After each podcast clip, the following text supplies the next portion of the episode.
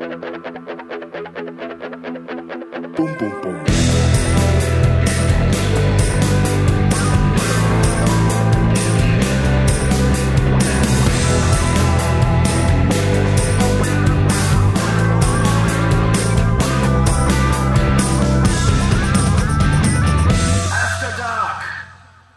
Ich finde, wir müssen jetzt auch mal ein großes Lob auf die Deutsche Bahn aussprechen, ähm, weil das erste Mal, als wir uns verabredet haben vor ein paar Wochen, Philipp, da hattest du es per Flieger versucht und das hat nicht funktioniert. Aber mhm. die Bahn, war sie heute pünktlich? Die Bahn ist nicht ganz pünktlich, wenn man das äh, zu alten Standard äh, der Pünktlichkeit in Deutschland sieht, aber ich glaube 15 Minuten Verspätung, das ist wahrscheinlich das pünktlich von heute. Ähm, und ja, es hat geklappt. Ich bin froh. Also man sollte ja auch mit Lob nicht sparen.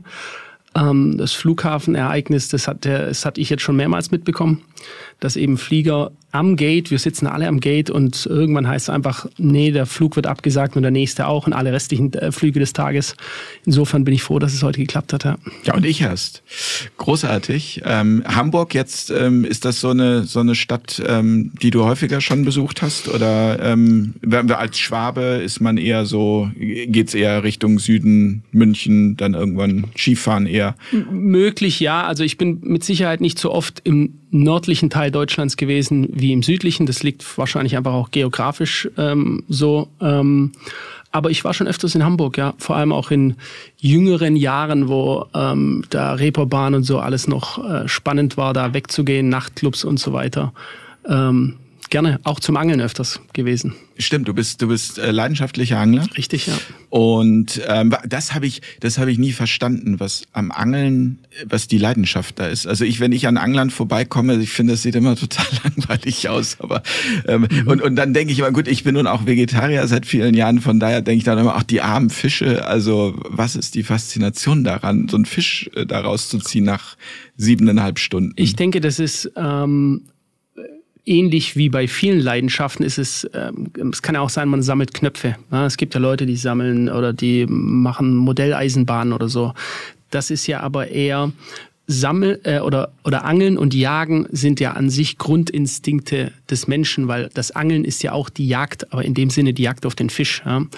Und ähm, da gibt es ganz interessante Untersuchungen, aber auch, ich kenne das, also ich bin selber kein Jäger, aber ich habe Jägerfreunde ähm, und die haben mir das immer mit einem Fieber verglichen. Ja, das erste Mal, das klingt jetzt hart, aber das erste Mal, wo die ein Tier geschossen haben, waren die wie unter Fieber danach. Also so einen, ein unerklärliches ähm, da hat, ist da Adrenalin durchgekommen und so. Und das ist einfach, wie wenn das einfach in der DNA verankert ist, dass der Mensch nun einmal jagt. Ja? Und äh, beim Angeln ist das ähnlich. Ich habe mit, ich schätze so ungefähr fünf Jahren damals ähm, bei meinem Onkel an seinem Fischweiher, das ist also nicht groß gewesen, vielleicht so 100 auf 100 Meter, den gibt's heute noch, da habe ich meinen ersten Karpfen gefangen.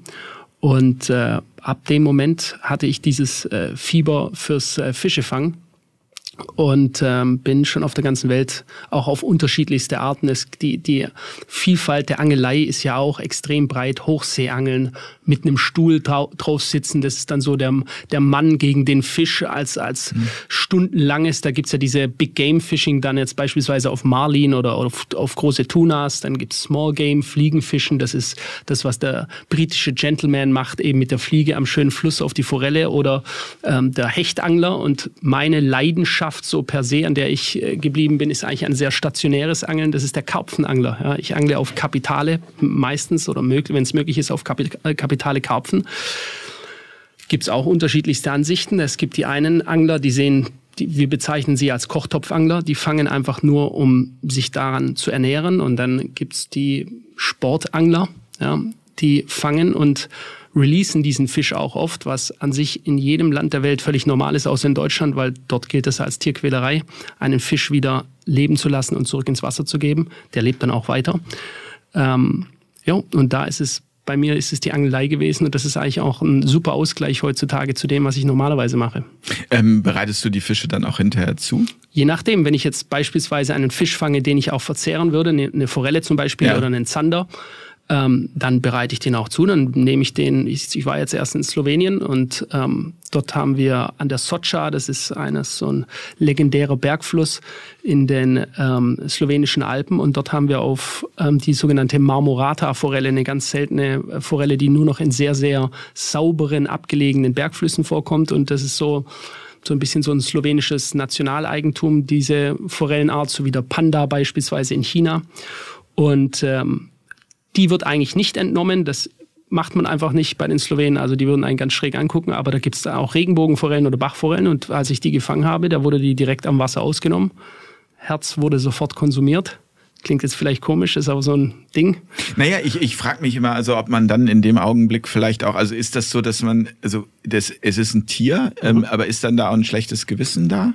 Also ich kann mich noch dran erinnern, ich habe damals als Kind, habe ich immer in einer Schlachterei mitgeholfen, ähm, weil in unserer Nachbarschaft war eine Fleischerei und ähm, als Schüler habe ich da halt drei Wochen in den Sommerferien gestanden mhm. und habe da geschaut, wie die Schweine reingetrieben wurden und dann irgendwann am Haken hingen und mhm. äh, dann haben sich die, die Fleischermeister einen Spaß erlaubt und haben mir teilweise ein Auge in die Hand äh, gedrückt und das fand ich dann zwar ein bisschen eklig, aber ich bin halt damit groß geworden. So und für mich war das total normal. Ja, ähm, heute sehe ich das komplett anders, aber damals war es für mich komplett, also das, es war halt Fleisch und Fleisch ist halt Nahrungsmittel, also musste man das irgendwie so auch ähm, schlachten. Also ich finde, dass das ist natürlich so nicht umsetzbar, aber ich wenn beispielsweise alle jugendlichen Menschen ähm, diesen Weg gehen würden, dass die mal eine Woche in der Schlachterei wären, dann wird es erstens viel mehr äh, Veganer oder Vegetarier geben und auch grundsätzlich mehr Bewusstsein ähm, beim, dass es ein Tier ist. Auch beim Konsum von Tieren. Ja? Mhm.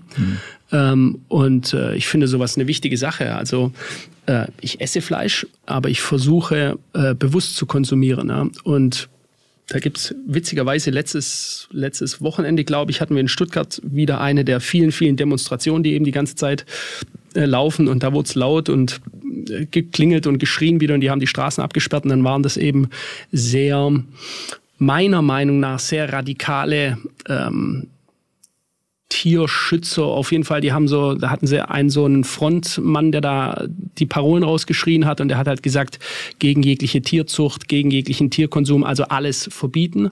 Ähm, ein Tier sollte grundsätzlich niemals ähm, weder gehalten werden, also auch keine Haustiere, nichts. Ja eine sehr extreme Sache und die haben dann auch Flyer verteilt, wo eben aus der Großschlachterei das gezeigt wurde und das sind furchtbare Sachen, ohne Frage.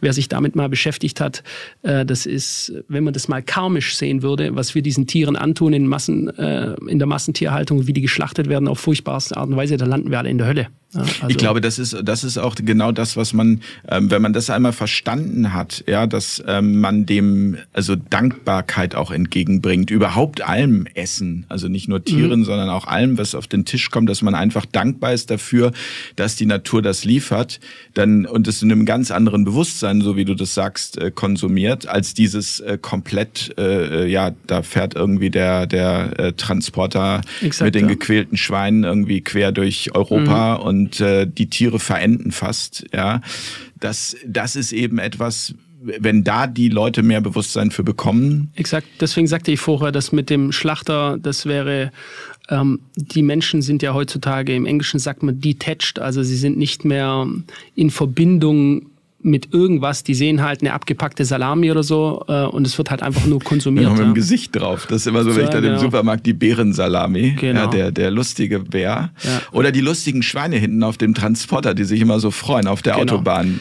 Und, und wohlgemerkt, da ist ja, man will, äh, der, der Mensch will ja auch eigentlich hat er, wenn er in einer gewissen Klarheit lebt, auch ein Bewusstsein dafür, was richtig und was falsch ist.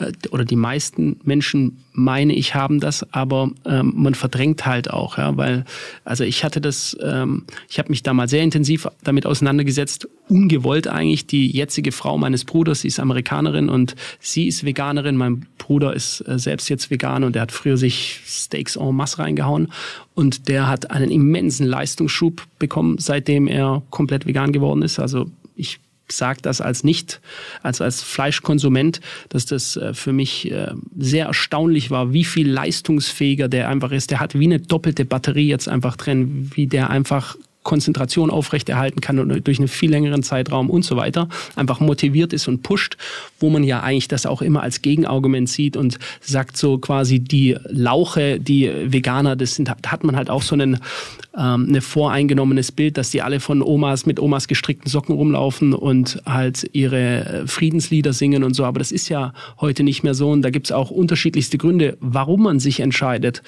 ähm, vegan zu werden. Ja, das kann einmal eine gesundheitliche Entscheidung sein, es kann aber auch einfach eine ethische oder moralische sein.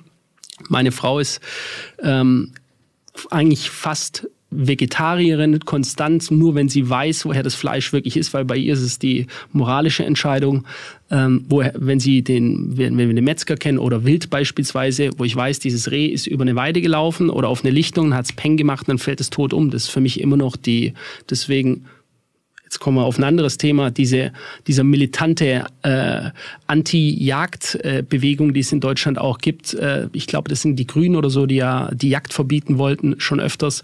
Das ist für mich völliger Schwachsinn, weil es wird so oder so Fleisch konsumiert und meistens ist es eben das Fleisch, das davor die Tiere sind davor durch die Hölle gegangen. Und ein Jäger, ein Weidmann, der geht in den Wald und wenn es im besten Falle läuft, dann läuft dort irgendein Wildschwein oder ein Reh und dann knallt's und dann hat es einen Schuss drin, dann ist es tot, ja, bevor selber überhaupt gemerkt hat, dass es getroffen wurde.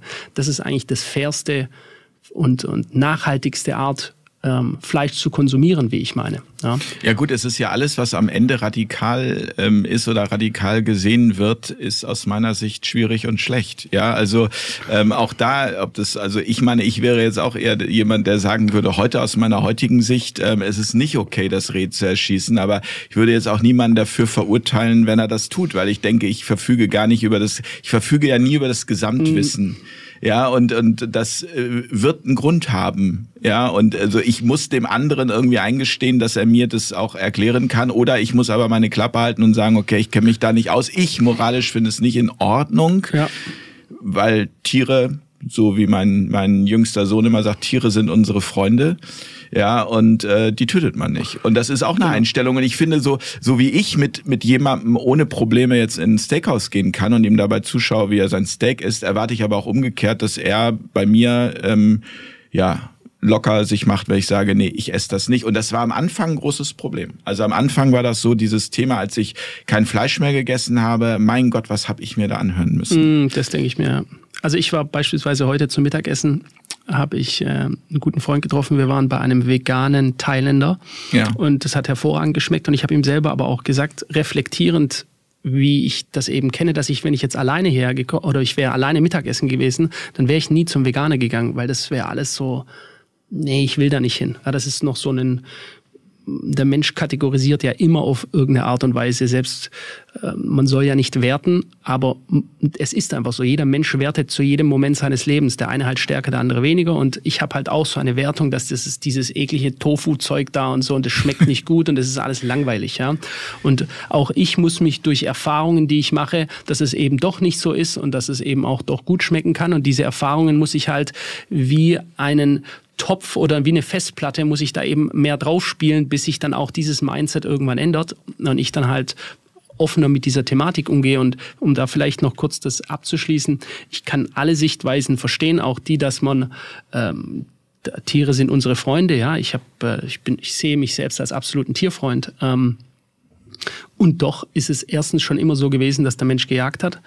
Und zweitens, wenn man sieht, wie es im Tierreich vor sich geht, das ist das Brutalste, was es gibt und das ist jeden Tag, dass es so vorgeht. Ein Tier interessiert es nicht. Eine Katze spielt mit einer Maus und spielt mit der und freut sich umso mehr, wenn die Maus im Todeskampf möglichst noch eine halbe Stunde lebt, während sie mit, dem, mit der Kralle den Bauch aufschneidet. Interessiert die Katze nicht. Der äh, Orca-Wal spielt mit äh, dem, äh, na wie heißen sie, die kleinen äh, Viecher, die äh, Seals De Delfine? Nee, die ähm, kleine Robben. Ah. Ja, ein mhm. Orca spielt mit einer kleinen Robbe, schmeißt sie aus dem Wasser raus, beißt rein, schmeißt sie noch 20 Mal aus dem Wasser raus, bis die halt irgendwann an ihren eigenen Verletzungen äh, verkommen ist. Äh, interessiert sie nicht. Ja? Ähm, der Löwe spielt mit äh, oftmals einem kleinen Reh, lässt dann noch neben sich sitzen, hat die Mutter schon halb äh, getötet und gefressen und äh, irgendwann, wenn er Lust drauf hat, tötet er halt das Reh. Wir Menschen denken immer, dass wir so moralisch äh, uns erstens mal führen wir überall Kriege und schmeißen Bomben auf Leute und auf der anderen Seite diskutieren wir am gleichen Tag noch darüber, ob das jetzt korrekt ist, dass wir ein Tier konsumieren oder nicht, während wir am Vortag quasi Waffen an die anderen geliefert haben, die mit einer Mörsergranate irgendein äh, Haus bombardieren. Ja? Also das Aber ist schon krass, wie gegensätzlich wir da sind und trotzdem gleichzeitig meinen, das wäre normal. Du hast äh, mir letztendlich ähm, die Bemerkung, äh, ja, wie soll ich sagen, ich kann sie, oder es macht gar keinen Sinn mehr, sie eigentlich noch zu machen, nämlich äh, festzustellen, weil ich sagen wollte, der Mensch hat deswegen ja eigentlich einen Verstand, aber ja anscheinend nicht, äh, nach dem, was du da gerade erzählst. Und auch wenn man da mal irgendwie mit reinnimmt, dass alle zwölf Sekunden nach wie vor ein Kind verhungert auf dieser Welt, wo man ja auch sagen muss, wie kann das sein? Wir leben hier im absoluten Überfluss und trotzdem lassen wir das zu. Und weiß, dass es Konzepte gibt, die nachhaltig funktionieren würden, genau. dass keiner hungern müsste, wenn man wollte. Aber es ist nicht gewollt. Ja, sonst würde es gemacht werden. Der Mensch kann alles umsetzen, wenn er möchte, außer er möchte nicht. Und äh, dann wird halt so getan, als würde man alles versuchen, um es zu tun. Aber nein, das ist nicht so. Und ähm, deswegen finde ich das auch teilweise so abstrus, ähm, die Diskussion, die wir führen auf der einen Seite bei einer Partei, die einen großen Einfluss hat in Deutschland, die ständig auf die Natur und auf die Ethik und auf die Menschen eingeht und wir müssen alles schützen, wir müssen für alles Verständnis haben, sogar Dinge, die uns schaden. Aber gleichzeitig liefern wir Instrumente, die dazu gemacht sind, andere Menschen zu vernichten. Und es ist völlig normal. Weil, weil alles irgendwie einer Ideologie unterliegt und ja, die alles, Ideologie ja, steht über, über der Menschlichkeit. Wird als Fakt verkauft, es ist aber eine Ideologie und die Leute können in der Masse den Unterschied nicht mehr erkennen, oftmals. Ja, weil, weil da, du hattest das eben gesagt, weil wir eigentlich von Kindesbeinen an lernen zu verdrängen. Ja, also, der, also ich kenne so viele, also Kinder, ähm, die kein Fleisch essen wollten und denen dann aber einfach mhm. eine Lüge erzählt wurde, so nach dem Motto, ähm, auf die Frage kann ich mich noch dran erinnern von Freunden, ist jetzt schon ein paar Jahre her, ähm, ob das denn irgendwie ein echtes Hühnchen mal gewesen sei. Nein. Ähm, natürlich war das ein echtes Hühnchen, aber die Eltern haben ganz klar gelogen, damit das Kind Fleisch isst, aus der Ideologie heraus, Kinder brauchen Fleisch, um groß und stark zu werden. So. Klar. Das heißt also, da geht ja dieser Verdrängungsprozess los, weil das Kind intuitiv eigentlich von Geburt an weiß, was ihm gut tut und was mhm. nicht. Ja, und das wird uns aber immer mehr ähm, abtrainiert, je älter wir werden. Und dann kommen wir in diese Verdrängung rein, die wir dann ja auch leben. Also die Verdrängung, so habe ich das Gefühl, auch gerade in diesen Zeiten, die ist so groß geworden. Die, also in allen Bereichen. Sonst könnten wir dieses Leben, was wir leben, gar nicht führen. Wenn wir uns jeden Tag das bewusst machen würden. Klar. Also es gibt einen Autor hier aus Hamburg, kommt der, glaube ich, der hat ein Buch geschrieben, das heißt Konsum. Und der hat mal so zusammengetragen, ähm, was, also wie wir auf dem Rücken anderer Länder und anderer Menschen vor allem konsumieren. Wenn man sich diese Zahlen anschaut, was eine Arbeiterin in Bangladesch verdient, die zwölf oder 14 Stunden auf irgendeinem Steinboden sitzt und unsere Kleidung ähm, zusammennäht, wenn wir das nicht verdrängen würden, wäre ja die Konsequenz daraus, das nicht zu kaufen und nicht zu tragen. Exakt.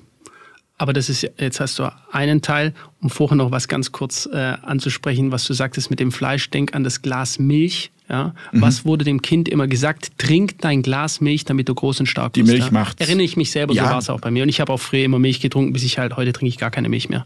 Ähm, aber so war es eben damals. Ja? Und, der, und der nächste Punkt, den du angesprochen hast, ähm, ja, auch da unterscheidet sich wahrscheinlich der Verdrängungsgrad von Menschen. Äh, manche verdräng müssen mehr verdrängen, um die Lüge, die sie jeden Tag leben, noch selber aufrechtzuerhalten, um das, was sie glauben oder was ihnen vorgesetzt wird, weiterhin als wahr für sich selbst benennen zu können, müssen sie eine Dauerverdrängung leben, also in einer Dauerblase drin. Und dann gibt es eben andere, die entscheiden sich, das nicht zu machen. Und auch da gibt es Extreme. Man kann auch zu tief in den Abgrund schauen. Ich weiß nicht, welcher Philosoph das mal gesagt hat. Der sagte, äh, wenn du zu lange in den Abgrund schaust, schaut der Abgrund irgendwann in dich zurück. Mhm.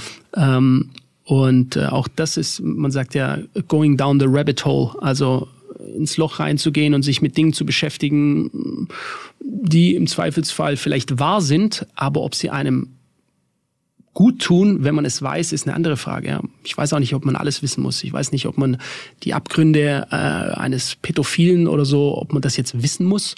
I don't know. Ja. Ich, ich bin aber auch so ein Typ gewesen, der sich lange mit ähm, extrem Ding beschäftigt hat, weil mich, weil mich einfach grundsätzlich viele Sachen extrem, also ich finde einfach Dinge interessant. Ich finde grundsätzlich das Leben interessant und die Aspekte, die verschiedensten Aspekte des Lebens interessant. Und auch da ist aber irgendwann die Frage, was bringt es dir, wenn du dich mit den ganzen Gräueltaten und dem Schlechten, das, äh, das du erkennst, das vielleicht hinter dem Vorhang wartet, beschäftigt? Was hast du am Ende davon? Ein gesundes Maß, um zu wissen, was läuft hier eigentlich, ist gut, ja. Aber es gibt ja auch die Leute, die sich nur noch damit beschäftigen, ja. Und auch diese Bewegung haben wir jetzt auch ganz stark, die auch de facto hinter allem eine Verschwörungstheorie sehen, ja. Was wiederum dazu dann auch führt, dass bewusst, nennen wir es mal, das System alles eine Verschwörungstheorie nennt, weil es eben auch Leute gibt, die aus allem eine Verschwörungstheorie machen und damit werden dann auch Dinge, die eigentlich wahr sind, und vor unser aller Augen ablaufen, als Verschwörungstheorie benannt und wir wischen es dann halt weg. Hast oder du mal ein konkretes Beispiel? ja, das ist, immer, das, das, ist immer die Fangfrage an der da Stelle. Lockt er mich. Ja, ja. Mhm. Das kann ich an der Stelle mal, mal Spock kurz reinholen. Hallo erstmal. Wir sind jetzt schon so tief ins Guten Gespräch Abend. eingestiegen. Ja, und wir haben auch den Gast noch gar nicht vorgestellt, ne? Ja, Philipp Hopf habe ich, glaube ich, schon gesagt. Philipp habe ich gesagt. Habe ich schon Philipp genau. Hopf gesagt? Nein, dann habe ich das, das jetzt wieder gesagt. Böse sogar dreimal gleich. Ja, aber, wir, aber ich finde, das kann man auch von, ja. den, von den Zuschauerinnen und Zuschauern. Nee, man, kann, man kann auch oben die Einführung lesen. Steht ja so oben ist drüber. es, Philipp genau. Hopf ist so und so. Ja, entweder wer es im Titel nicht äh, genau. lesen kann, der sollte dann nochmal die Schule besuchen. Entweder so oder man, man, man wartet einfach, bis der Name kommt. Exakt, ja. Also mich hat es nicht gestört, alles gut. Das ist schön, ähm, das freut mich. Nee, aber, Welche aber Frage wolltest du nee, stellen? die Frage einfach mal so zum Thema, nochmal, weil wir da eben so ja doch relativ intensiv schon eingestiegen sind. Ähm, Fleisch, Fisch, grundsätzlich Ernährung. Wie, wie ist das bei dir? Ähm, bei mir ist das so, dass ich äh, im Moment so wie alles äh, versuche, das fließen zu lassen. Das heißt, äh, also ich würde mich da Philipp anschließen. Ich weiß, du bist, du isst ja gar kein Fleisch, also mhm. außer, ich glaube, einmal in fünf Jahren oder so. Ne? Nicht mal das. Also nicht mal das. Nee. Ähm, ich also, habe einmal Fisch gegessen, Fisch, irgendwie, ja, genau. weil ich das Gefühl hatte, ich genau, musste einmal Fisch essen, genau. aber das habe ich dann auch nie wieder gemacht. Genau. Und, Tut mir äh, leid. Nee, bei mir ist das, glaube ich, ähm, ich würde das so sehen wie Philipp. Und ich glaube, es gibt wirklich viele Leute, die das im Moment so sehen. Ähm, also das hat sich, glaube ich, geändert. Ich glaube, das ist tatsächlich eine gängige Art und Weise, damit umzugehen. Also ich würde zum Beispiel niemals mehr Fleisch im Supermarkt kaufen. Das mache ich einfach nicht. Das geht nicht. Ähm, und äh, ich bin ja auch viel unterwegs. Ähm, und diese, diese Laster, die man auf der Autobahn sieht, also das ist einfach wirklich das, also das, äh, ich krieg wirklich, also körperliche Ekelreaktion, wenn ich so ein, so ein, so ein Laster sehe, in dem Schweine transportiert werden. Mhm. Das geht einfach nicht. Ja. Ich habe nur vor vor einiger Zeit habe ich mal auf einer Raststätte gestanden, da hat so einer angehalten und ähm, stand dann neben mir. Also das ist äh, habe ich auch schon mal gesehen. Ja, äh, und dann hörst du die, dann hörst du die schreien Kühe und so ein ähm, Schrei und sowas, also ganz das, furchtbar. Ja. Und äh, ja, also wir kommen alle in die Hölle, das konnte ich äh, direkt nachvollziehen. Also karmisch gesehen, wir kommen alle in die Hölle. So ist tatsächlich ja. so. Ähm, ja. Dann, dann ist am Ende ja eben auch genau dieses Bewusstsein, ähm, ich nenne es jetzt mal so der Feind des Systems, ne? weil je ja. mehr Menschen bewusst sind, sich dessen bewusst werden, umso ähm, genau. mehr wird das enttarnt. Natürlich, klar. Absolut. Deswegen gibt es ja auch viele Ablenkungen, ja, ob wir es jetzt auf der simpelsten Ebene Sport sehen. Ja. Auch ich habe früher mich viel mit Fußball beschäftigt und so. Ähm, und irgendwann, ich, es gab gar keinen Schlüssel, doch irgendwann zwischen äh, in der Corona-Pandemie, wo die Stadien leer waren, da ist einfach bei mir war einfach das Ding weg. Da habe ich die paar Jockel da kicken sehen unten und immer mal wieder hat irgendein Trainer, komm, irgendwas reingeschrien oder so und dann ist es da verhallt. Und dann war diese ganze, diese ganze Magie äh, dieses Spiels waren einfach nur noch zwei Mannschaften, die auf irgendeinem Platz kicken und immer mal wieder schreit einer und der Schiedsrichter pfeift. Sonst war das weg und dann ist das für mich, was vorher auch schon war, weil ich mir einfach sage, der Tag hat einfach nur 24 Stunden. Ich habe sehr viel zu tun. Ich habe eine Firma, ein Unternehmen, mehrere Unternehmen, die genau, ich. Genau, darüber sprechen wir gleich. Und äh, dann habe ich gesagt, okay, also quatsch gerne mal noch mit einem drüber, wie ist das jetzt am Wochenende gelaufen und so, aber ich sag mal so, die grundsätzlichen Brot und Spiele für das Volk, schön, wer Lust drauf hat, gut, aber ich muss nicht mehr machen. Ja, gut, das Fußball Ich meine, Fußball hat mich noch nie wirklich interessiert, aber ähm, ich, äh, doch stimmt nicht ganz. Damals die Weltmeisterschaft 2006 hier in Deutschland, da hat's mich interessiert. Mich hat Bundesliga-Fußball äh, noch nie so interessiert. Und es stimmt aber, dass dadurch es noch mal mehr auch klar wurde, bewusst gemacht wurde, leere Stadien, also die Sinnlosigkeit dessen, dass da elf hochbezahlte Multimillionäre, und das meine ich jetzt überhaupt ja. nicht aus Sozialneidgründen, weil wie gesagt, jeder sollte es verdienen und haben haben, was er will. Äh, da äh, finde ich, also da, da, da bin ich jetzt zum Beispiel gar nicht dabei, wenn ich jetzt äh, immer wieder höre, so die verdienen zu viel, weil ich denke, da, das ist, äh, was ist die Alternative? Ja, so die, ja, es gibt auch nicht zu viel. Was ist zu dieses, genau. Das ist auch und wer, so wer bewertet so das auch? immer, dass ich kann das, das ist vielleicht eine Mindset-Sache von Leuten auch. Das würden, das sagen meistens Leute, die selber nicht viel Geld verdienen. Für die ist aber alles zu viel. Ja. ja. Und äh, auch wenn ein Fußballer das Hundertfache von mir verdient, der verdient es, weil es ein Massensport ist, weil dadurch die Einnahmen generiert werden. Durch diese Einnahmen können diese Spiele bezahlt werden. Und Sonst das, wäre es nicht möglich. Genau, und ob das am Ende gerecht ist oder so, so wer will das beurteilen? Deswegen nehme ich das zurück mit den die hochbezahlten Millionäre, weil das ja. natürlich gleich das impliziert, so dieses. Äh, also, so. Aber man und muss sich auch nicht ständig für so eine Formulierung nein, entschuldigen. Das nein, muss auch mal ein Ende haben. Ja, hast du recht. Hast du recht. Und, weißt du, wenn Ballett äh, oder was weiß ich, Kegeln für die Masse super interessant wäre. Oder Synchronschwimmen. Oder Synchronschwimmen, dann würden die auch Multimillionen verdienen. Mhm. Es ist aber nicht so. Ne? Ja. Und die Masse steht halt in unseren Breitengraden auf Fußball und bei den Amis drüben von mir aus auf Football oder Basketball. Und äh, bei, in Amerika ist auch Golf wahrscheinlich noch einer der bestbezahlten äh, Sportarten. Die verdienen Multimillionen, die Golfspieler ja. dort. Und Interessiert in hier mehr oder weniger. Oder in Indien spielen sie Cricket. Ich schaue mir gerne UFC an, also Käfigkämpfe. Ähm, ist das, was ich heute mir noch an Sport anschaue. Ich stelle mir das gerade vor, wenn du in, in, so ein, in so ein Buch eintrickst, wer du bist, und dann Angeln und Käfigkämpfe. Ja, und das, so. so ist es. Ja. Das ist eine spannende Kombination auf jeden Fall. Es ist eine spannende Kombination und vor allem auch bei Fußball ist es irgendwie so, da kannst du, na, hast du gestern gesehen, wie hat der VfB oder die Bayern oder sonst irgendjemand gespielt? So da, ich bin nicht in einer Szene drin, wo alle äh, Käfigkämpfe anschauen, sondern ich mache das. Ja? Ich finde das gar nicht so eine äh, äh, ungewöhnliche Kombination jetzt, wenn ich mir das jetzt so vorstelle. Also Angeln oder Jagen, also auch wenn du nicht jagst, aber du hast ja gesagt, im Prinzip verstehst du das Prinzip. Mhm. Und Käfigkämpfen, das ist ja beides auch was sehr archaisches. Ne? Richtig, ne? Also ja. da hatte, also ich sehe da schon einen Zusammenhang. Mhm. Es ist, äh, es ist ehrlich, es ist Mano a Mano, genau. Mann gegen Mann, auch heutzutage Frau gegen Frau. Ähm, und das ist die äh, schnellst wachsende Sportart der Welt. Ja.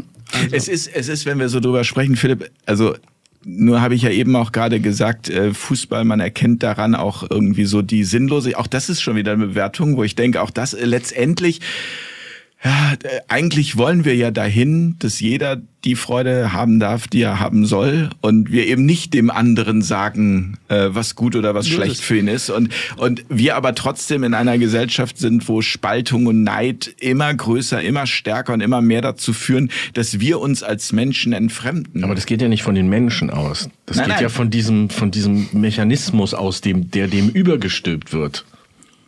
Aber also jemand, der Fußball toll findet, ähm, der hasst ja deswegen nicht automatisch andere Menschen. Also es ist das gesamte System, was das ja befeuert. Das ist jetzt die Frage. Also korrekt. Also das hast du jetzt gesagt. Ich würde da im Zweifelsfall auch sagen, es gibt ein System, das gibt Leitlinien vor und das Prinzip Teile und Herrsche funktioniert nur so, indem ich versuche, ähm, Gruppierungen möglichst nicht große Gruppierungen werden zu lassen, sondern sie aufzuteilen, aufzuteilen, sodass irgendwann der Nachbar den anderen Nachbar mit dem Spaten über den Schädel schlagen möchte, ähm, dass einfach Leute sich nicht zusammentun können, um in einer geeinten Stimme gegen nennen wir es, das System vorzugehen. Ja?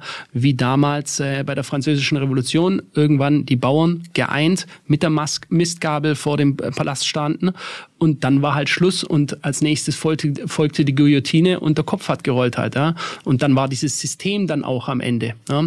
Und damit das eben nicht passiert, damit der deutsche Michel nicht irgendwann mit der Mistgabel äh, in Berlin steht, schaut man einfach, dass er sich möglichst ähm, nicht versteht untereinander und sich misstraut und sagt, das ist doch so einer und das ist ein scheiß Grüner und das ist ein Linker und das sind Rechtspopulisten und das sind Ökos und das sind whatever. Ja damit sich möglichst alle immer misstrauisch gegenüberstehen und sich niemals einig sein können, um gegen das vorzugehen, was sie alle unterdrückt. Und das liegt am mangelnden Bewusstsein dann wiederum.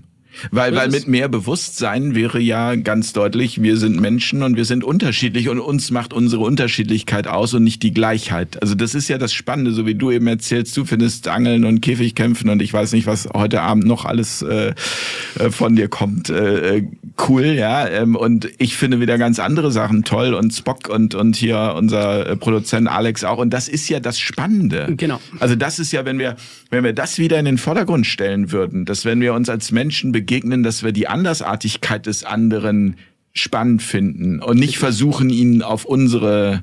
Das braucht aber, Seite denke ich, auch eine Art Bildungsgrad. Und damit meine ich jetzt nicht eine schulische Bildung, sondern eine, eine Lebensbildung. Ja. ja. Und ähm, die Masse sind einfach das ist jetzt auch ein Urteil, aber die Masse sind in der Masse einfach Dummköpfe. Ja? Da geht es immer auf den kleinsten Nenner. Ja? Äh, in der Masse verhalten sich die Leute so wie das schwächste Glied und nicht wie das stärkste Glied oftmals. Also warum ist denn Barbarei, warum steckt sich denn Barbarei an, wenn beispielsweise Leute sehen, einer schmeißt bei einer Demonstration ein Fenster ein und dann macht es noch ein zweiter und plötzlich machen es 50 andere, die überhaupt gar nicht vorhatten, irgendein Fenster einzuschmeißen. Ja? Weil das ist wie eine Anziehung, wenn das Niveau sinkt Genauso könnte man das Niveau aber auch steigern im, in der Masse, ja, äh, indem man ein gutes Vorbild ist, aber dann braucht es eben auch eine kritische Masse an Leute, die entweder was Schlechtes oder was Gutes tun. Und ähm, was du vorher gesagt hast, ist eine äh, ein ganz großes Problem in Deutschland, oder ich spre sprechen wir mal über Deutschland, äh, ist eine falsch verstandene Toleranz. Ähm, Leute meinen, Toleranz ist, dass ich alles akzeptiere, auch wenn es mir selber schlecht geht, auch wenn es mir selber schadet, jemand ist anders und ich habe das einfach so hinzunehmen. Das ist für mich nicht Toleranz. Ja. Toleranz ist, ähm, dass wir können uns komplett unterschiedlicher Meinung sein. Du bist so einer und ich bin so einer und du bist Veganer und ich esse Steak und ich esse mein Steak hier auf dem Tisch und du guckst zu und du tolerierst es genauso, weil ich dir nicht unmittelbar schade damit, außer ich klatsche das Steak ins Gesicht oder ich, ich zwinge dich dazu, ein Stück Fleisch zu essen. Das wäre wiederum die falsch verstandene Toleranz, die aber die meisten Leute als die Toleranz verstehen. Du hättest ja auch Angst vor meinen Karotten, die sind spitzer und die verletzen dich stärker richtig. als dein Fleischstück mich. Und im Zweifelsfall würden diese Leute, die die Toleranz aber falsch verstehen, dieses ja. Fleischstück noch in den Mund nehmen, weil sie so so gehirngewaschen sind und so fernab von ihrem eigentlichen Sein, dass sie nicht mehr begreifen können, wo eigentlich Grenzen liegen. Und die Grenzen sind die auch der, vielleicht ist es das, was ähm, unsere Großeltern früher Vernunft genannt haben oder ein festes Wertekorsett. Erinnere dich mal daran. Die haben das nicht mal so genannt. Das war denen einfach klar. Das war denen einfach klar, ja, aber das, so war es halt einfach in der Zeit. Da gab es halt einfach Regeln und wenn du die nicht eingehalten hast, du hast zum Beispiel irgendeinen Blödsinn äh, gesagt oder so, dann hast du halt einen mal geklatscht gekriegt, ja. Und das ist heute ist es schon, oh, man darf ja nichts mehr machen. Ne? Es ist eine die Verweichlichung des Alles ist einfach so allgegenwärtig. Ähm, dass ähm, wir insgesamt einfach, jetzt tauchen wir in ein komplett anderes Thema wieder ein, aber wir sehen das ja damals. Es gab einfach damals gewisse Regeln, was man gemacht hat und was nicht. Das weiß ich noch ganz genau von meinen Großeltern. Das macht man nicht. Ja? Und vielleicht ist auch das zum Teil antiquiert äh, gewesen und man musste das irgendwann mal überdenken. Aber es gab gewisse Dinge, die hat man nicht gemacht und heute gibt's eigentlich gar nichts mehr. Trotzdem, trotzdem kann ich mich, Entschuldigung, wenn ich da einmal kurz reingehe, mhm. aber weil, weil ich finde das so ein wichtiges Thema. Ähm, das ist ja, wenn du so willst, dieses Thema Grenzen setzen. Früher mhm. wurden die Grenzen auch da äh, mitgesetzt. Also ich kann mich noch dran erinnern, ich habe den sogenannten Arsch voll bekommen, so Richtig, hieß das ja. bei mir. Ähm, und trotzdem hat das bei mir Spuren hinterlassen. Ja, also ich sag mal jetzt Spuren im Sinne von, also die ich heute noch fühlen kann. Von daher ist die Frage negative Spuren, negative Spuren hinterlassen. Ja, äh, von daher ist die Frage eben, ja, was ist da richtig? Wieder, da sind wir wieder bei der Frage, was ist da mhm. richtig, was ist da falsch? Ich weiß vom Prinzip her, worauf du hinaus möchtest, aber ich frage mich, ob diese, ich sag mal also diese Verweichlichung ähm, äh, hängt ja, glaube ich, auch viel mehr damit zusammen mit diesen vielen Möglichkeiten, die wir heute haben, so, oder? Also dieses, dieses, dass du, also, also ich kann mich noch dran erinnern, als Kind war es so, da bin ich irgendwie, egal ob Sommer oder Winter, 90 Prozent meiner Freizeit draußen gewesen Das So. waren viele Möglichkeiten. Und das war, ja, ja, aber das, ja, Möglichkeiten im Sinne von, aber weil wir auch über Verweichlichung sprechen, so dieses, ähm, deswegen, da bin ich ganz sicherlich nicht verweichlicht. Verweichlicht ist ja eher, ich sitze heute in meinem Zimmer, habe irgendwie ein Tablet und noch einen Computer laufen, nur noch das Smartphone und habe irgendwie 4000 verschiedene Videospiele und nehme eigentlich am Leben überhaupt gar nicht mehr teil. Und von überall kommt dieser Umerziehungsauftrag auf dich eingeprasselt. Genau. Und, und ich werde nicht mehr, oder ich kann nicht mehr einfach sein, ja, Ja, es gibt doch aber auch sowas wie Mann sein, ja? Frau sein. Heute gibt es nur noch das. Ich kann die 500 Geschlechter, die es jetzt heute gibt, kann ich nicht alle aufzählen, aber es gibt nur noch dieses das Menschmasse sein. Ja? Alle sind gleich, alles ist gleich. Es gibt keine Unterschiede. Regeln, die tausende Jahre gegolten haben, sind jetzt plötzlich einfach, weil wir uns dazu entschieden haben, dass sie jetzt scheinbar plötzlich nicht mehr existieren oder alle falsch sind. Ähm, jetzt ist einfach nur noch alles gleich. Ähm, und jetzt möchte ich aber noch mal was sagen, weil das uns auch unterscheidet, eine Erfahrung, die wir gemacht haben. Du hast gesagt, du hast früher den Arsch voll gekriegt und das hat negative Spuren hinterlassen. Ich habe früher äh, eine Arsch voll gekriegt, will ich so nicht. Also ich habe eigentlich nie eine auf den Arsch gekriegt, sondern ich habe manchmal harte Schellen verpasst gekriegt und das ist das Beste, was mir je passieren konnte, ja, in meiner Erfahrung. Siehst du, aber das, und genau, äh, danke, dass du das erwähnst. Das finde ich spannend. Ähm, letztendlich, es gibt auch da nicht richtig oder falsch. Exakt, so ist es. So ist es. Und das ist eben, und wir tolerieren uns gegenseitig, dass du eine komplett andere Erfahrung gemacht haben kannst. Äh, und für dich war diese Erfahrung so richtig oder falsch und für mich ist die Erfahrung ganz anders. Der, der Common Ground, die, die Basis, die wir haben, und das ist das, was da, denke ich, vielen Leuten fehlt, ist grundsätzlich einmal Respekt vor dem anderen Menschen zu haben. Ja? Also den anderen Menschen mal dafür zu respektieren, für was er ist. Und ähm, dann ist es mir mehr oder we- wenn ich das mit meinem Freundeskreis äh, vergleiche, wir sind komplett andere, äh, unterschiedliche Leute, da sind komplett andere politische Haltungen drin, andere Berufe drin, da sind manch, die meisten selbstständige Unternehmer, manche aber auch nicht, äh, komplett andere Ansichten, aber es ist, es, und das sehen wir selber, wie komisch das eigentlich ist, wir haben eigentlich nie Streit über irgendwelche politischen Themen oder so, obwohl die teilweise komplett am anderen Spektrum angelangt sind, wo normalerweise Leute, die schon näher liegende politische Meinungen haben, die reden nicht mehr miteinander, weil und das ist so einer. Das ist ja ein sofort, Schubladen sind schon wie der Colt, der bereit ist, äh, gezogen zu werden. So sind die Schubladen schon, wenn du irgend, teilweise Leute kennenlernst, die, die checken schon ab, was ist das jetzt für einer? Und der erste äh, Verdacht, den sie haben, ja, äh, dann ist sofort, ja, der Antisemit, äh, der ist so einer, whatever, ja. Zack, Schublade rein, zu, weg. Ja, und dann sofort Ablehnung. Weil man dann auch nicht mehr argumentieren muss. Und, und Ablehnung ist ja genau das, was sie dem Gegenüber vorwerfen. Und der Mensch ist oftmals so, dass er den Vorwurf, den er jemand andere macht, selbst lebt. Ja? Also Meist. oftmals sind es die intolerantesten Menschen, die anderen wiederum vorwerfen, intolerant zu sein und deswegen Ja. sind das, was weiß ich, Rechtspopulisten. Aber die sind doch selber intolerant und der Rechtspopulist ist im Zweifelsfall weniger intolerant als die. man nennt das Projektion. Also letztendlich das, was man selber in An sich sich trägt, mag. am anderen Korrekt. sozusagen entdecken Ärgert und dann einen am anderen am meisten. Ja, Ja, Exakt so ist es, ja. Und diese Zeit ist ähm, gerade dafür geeignet, also wunderbare Stilblüten äh, an Beispielen hervorzubringen. Denke immer an, an diese Ausladung äh, von Ronja Malzahn bei Fridays for Future in, in, in Hannover war es. Fridays for Future Hannover. Ähm, unter dem Vorzeichen der Toleranz laden sie eine Künstlerin aus, weil sie Dreadlocks hat. Kulturelle Aneignung. Das ist ja genau kulturelle Hast du, hast du Aneignung. den, den haben wir alle mitgekriegt und natürlich Fridays for Future, Toleranz und Weltverbesserung. Also das, äh, also diese Stilblüten, die wir jetzt gerade erleben dürfen, die sind einfach, eigentlich sind die großartig. Gut, und gut, die und es sorgt dafür, dass so viele Leute aufwachen. Ja, genau. Ja. Aber das wollte ich gerade sagen. Die sind dafür da. Aber ich wollte noch mal einmal kurz ein bisschen zurückspulen äh, äh, spulen und zwar an die Stelle, wo es darum ging, Schläge oder nicht Schläge oder arschvoll oder nicht arschvoll. Ich glaube, es, es ist auch ganz wichtig, in diese Rechnung noch mal mit reinzunehmen. Ähm, nicht nur das Körperliche, sondern auch, wie ist grundsätzlich mit dir umgegangen worden. Also ein ganz wichtiger Faktor ist, haben deine Eltern an dich geglaubt? Haben sie dir bedingungslose Liebe gegeben?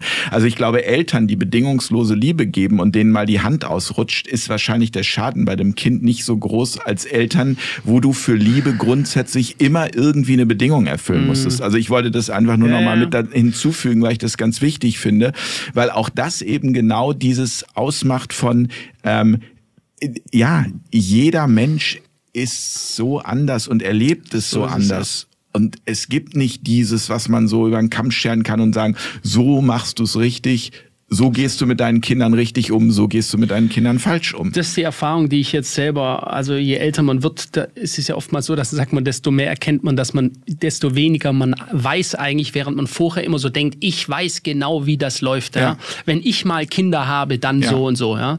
Ähm, schau mal, um das äh, simpel zu sagen, ich denke, Menschen sind auch unter, aus unterschiedlichem Holz geschnitzt. Und damit meine ich nicht nur, dass der eine aus Zedernholz ist und damit weich und der andere ist aus der Eiche, sondern ich bin meine Eltern haben sich, waren wir so, ich war glaube ich so 14 rum scheiden lassen, sehr schmutzig gewesen und ich bin ein absolut schwer erziehbares Kind gewesen. Ja. Und ähm, ich war sehr gewalttätig und habe so wahrscheinlich ähm, da meine, whatever, meine Bestätigung als Mensch oder so gesucht. Ja. Und ich, hab, ich bin immer in den in, immer in, in physischen Kontakt gegangen du mit anderen. spüren wahrscheinlich. Ich, wollte, ich habe mich quasi, wo ich 17, 18, 19 war, wenn ich auch mal richtig eine auf die Fresse gekriegt habe und mir hat die ganze Birne gedröhnt, dann habe ich mich extrem am Leben gefühlt. Ja.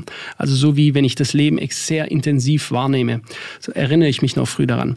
Auf was ich hinaus wollte ist, ähm, meine Eltern hatten sich scheiden lassen. Meine Mutter hat meinen Bruder und mich äh, als alleinerziehende Mutter gehabt und die hatte dann einen medium schwer erziehbaren, mein jüngerer Bruder, der war eigentlich pflegeleichter immer, weil der hat gesehen, was, was macht der Ältere immer von Blödsinn und dann macht er es einfach anders. Ja? Und somit konnte der sehr viel lernen, weil ich habe eigentlich immer nur Blödsinn gemacht. Und wenn meine Mutter mir damals nicht zu kritischen Punkten, wo ich, ich erinnere mich noch, ist eine ganz lustige Geschichte, eine ganz, eine ganz prägende Situation in meinem Leben. Ich saß auf der Toilette oben und meine Mutter und ich hatten Streit gehabt. Es war morgens, ich weiß, sie hatte so ein weißes Nachthemd an. Ich bin hochgegangen, saß auf der Schüssel und habe die Türe geschlossen und es geht hin und her und ich sage irgendwann als letztes Wort Hals Maul. Und dann war ruhig. Und dann höre ich so knack, knack, knack, kommt sie die Treppe hoch und dann bin ich schon nervös geworden und saß da unruhig auf der Toilette hin und her gerutscht. Und dann höre ich so und dann sagt sie, was hast du zu mir gesagt? Und ich sage gar nichts und habe nur gehofft, bitte, hoffentlich hast du den Schlüssel umgedreht bei der Toilette. Ja. Und irgendwann, wirklich wie im Film, merke ich, sagt sie nochmal, was hast du zu mir gesagt? Das Ding, die, der, die Türklinke geht runter, die Türe geht auf. Und ich denke mir nur, scheiße. Ja, jetzt steht die da, ist natürlich Gott sei Dank geschockt gewesen und hat es nicht hingenommen kommt dann langsam auf mich zugelaufen. Ich sehe schon, jetzt ist nicht mehr mit ihr zu spaßen. Und dann musst du überlegen, was für eine demütigende Situation das auch ist, wenn du quasi bei der Nummer zwei auf der Toilette sitzt ja, und du bist so in, der, in einer devoten, demütigenden Haltung und deine Mutter steht über dir und dann hat die mir und dann habe ich dann habe ich gesagt Hals Maul, ja, habe ich zu ihr gesagt, weil sie mich dreimal dann gefragt hat. Und dann hat die mir drei viermal links und rechts eine an die Backen rangehauen. Und ich weiß noch damals war das für mich äh, wie kannst du nur? Ich hasse dich. Und so habe ich dann zu ihr gesagt. Und heute sage ich das ist der prägende beste, der, die, beste Situation, wie sie sie hätte handhaben können. Sie hätte es nicht anders handhaben können. Ja, sie hätte es ignorieren können, dann hätte ich es wieder gemacht, dann hätte ich daraus gelernt, dass man so mit seiner Mutter umgehen kann, dass diese Art von Reaktion eine Reaktion ist, die durchgelassen wird. Und so habe ich einfach gemerkt, das war für mich, das hat sich ins Gehirn, mit den, mit den Schellen hat sich das ins Gehirn eingebrannt. Sowas machst du nicht. Ja? Und ich kann nur für mich sagen, dass das eine Situation war, wo ich sehr viel gelernt habe in meinem Leben und wo ich heute sehr dankbar bin. Meine Mutter hatte immer ein schlechtes Gewissen, hat mir das später gesagt und ich sage ihr immer, auf keinen Fall. Du hast mhm. mich zu einem besseren Mensch gemacht, dadurch, dass du so gehandhabt hast, äh, dass du die Situation so gehandhabt hast. Also auch hier, es heißt ja immer, Gewalt ist nie eine Lösung. I disagree. Ja? Gewalt ist manchmal definitiv eine Lösung. Ja? Auch da werden Leute unterschiedliche Meinungen haben. Das ist meine Erfahrung. Ich muss das mal sacken lassen. Also aus dem Grund, weil, weil ich das so völlig anders erlebt und empfunden habe. Du warst halt nicht so ein schlimmer Bengel. Also der Unterschied ist, also was mir gerade auffällt, ist, ähm, wenn man die reine Handlung sieht, dann reicht das nicht. Man muss einfach auch das Umfeld davon sehen und ähm, den gesamten Kontext. Und dann funktioniert das mit, mit der Schublade nämlich auch nicht mehr. Die Schublade funktioniert nur, wenn du isolierte Dinge betrachtest. Aber diesen Hintergrund, den Philipp gerade erzählt hat, und du denkst gerade über deinen nach, der ein völlig anderer ist, ja. da könnte dieselbe Handlung passieren und es wäre eben nicht dasselbe. Genau. genau. So ist es, ja. Genau, deswegen ist es auch. Ja, ich, ich danke dir für deine Offenheit. Ja. Dass, also dafür ist auch gerade dieses Format da. Also genau darüber zu sprechen und genau auch diese, diese, ich sag mal, diese Impulse zu geben, dahin zu kommen, zu sagen, was wir jetzt heute schon so oft gesagt haben, was ist richtig, was ist falsch. Es ist für, also es ist für jeden ganz individuell und nicht äh, so ist es. Und deswegen ist es so schwierig, diese Schablonen, und das ist ja das, was heute gemacht wird, es ist diese One-Fits-All-Lösung. Genau, wir kriegen genau. das ja. so überge... Orwellsche System, es wird vorgegeben, was der Führer jetzt sagt, oder in dem Sinne das führende Organ sagt, so muss gedacht und gelebt werden. Ja? Und da eben ein Teil der Menschen seit ihrer Kindheit nicht hinterfragt hat, ist es einfacher, einfach nur zu schlucken. Ja. Es, ich ich habe auch Verständnis für Menschen, die alles, was so hier passiert und was die Medien ihnen erzählen, einfach auch so annehmen für sich. Ich verstehe das heutzutage auch, weil es ist viel schwieriger und es ist eine viel größere Überwindung, sich selbst in den Spiegel zu sehen und zuzugeben, alles, was ich je geglaubt habe, ist eine Lüge. Ja? Wer kann das schon sich auch selbst sagen, dass man selbst der Vollidiot ist, man ist selbst der Schwobler, man ist selbst der Aluhut, Aluhutträger oder wie sie alle genannt werden und nicht der, der, der dagegenüber sitzt, den man immer für den irren Wirren genannt hat, weil einem einfach irgendein Organ das tausendmal gesagt hat und man übernimmt es dann halt einfach, weil es die einfachste Lösung ist. Das ist doch für Menschen viel schwieriger, selbst irgendwann einzugestehen, dass sie selbst der Loser sind, dem sie den anderen immer vorwerfen zu sein. Und das machen die wenigsten Menschen. Und das ist eine große, mächtige Waffe, die ein System nutzen kann, um die Leute weiterhin, sagen wir einfach mal, manipuliert zu halten, äh, weil die Leute wollen es glauben. Sie wollen lieber, ich glaube, es war äh, Josef Goebbels, der damals gesagt hat, eine, Taus eine Lüge tausendmal erzählt wird zur Wahrheit. Ja? Und genau so ist es. Wenn ich es einfach nur oft genug mache, dann kann ich mir auch selbst als Mensch ja alles einreden. Das wissen wir ja auch alle. Du kannst dir alles einreden als Mensch. Alles. Ja? Goebbels hat es natürlich von Edward Bernays. Mhm. Ja, also ich meine, das, das ist auch äh, das spürt man ja auch überall alleine schon daran, ähm, wenn man sich mal überlegt, dass die meisten Dinge, die jetzt heute zu einer Selbstverständlichkeit geworden sind, also sprich Maske tragen, sich testen lassen, vor allem auch als gesunder Mensch ähm, diese ganzen Sachen mitmachen zu müssen, also dass auch kein Vertrauen mehr in den Einzelnen da ist, wenn er sagt, ich bin gesund, zu glauben, er ist gesund, sondern dass alles nur noch, dass das in diese Richtung geht von digitaler äh, Diktatur, von Social Credit System, von all dem, was wir da aus, aus, aus China sehen, ähm, da bin ich da bin ich komplett dabei. Also weil weil das nicht zu sehen, das wäre ja komplett. Also ich meine, da müsste man. Es gibt doch viele Leute, die äh, sehen das nicht. Die wollen das nicht die, sehen. Ich wollte gerade sagen, ich glaube, da sind wir wieder bei dem Verdrängen. Sie wollen es nicht genau. sehen, aber sie spüren schon, dass da irgendwas nicht stimmt genau. und es spüren immer mehr, dass irgendwas Richtig. nicht stimmt und dass uns unsere Freiheit genommen werden äh, soll, egal genau. wie man das nennt, ob man das als eine äh, äh, Digitaldiktatur am Ende bezeichnet oder ob man das als was auch immer. Also es ist auch, da machen wir wieder eine Schublade auf.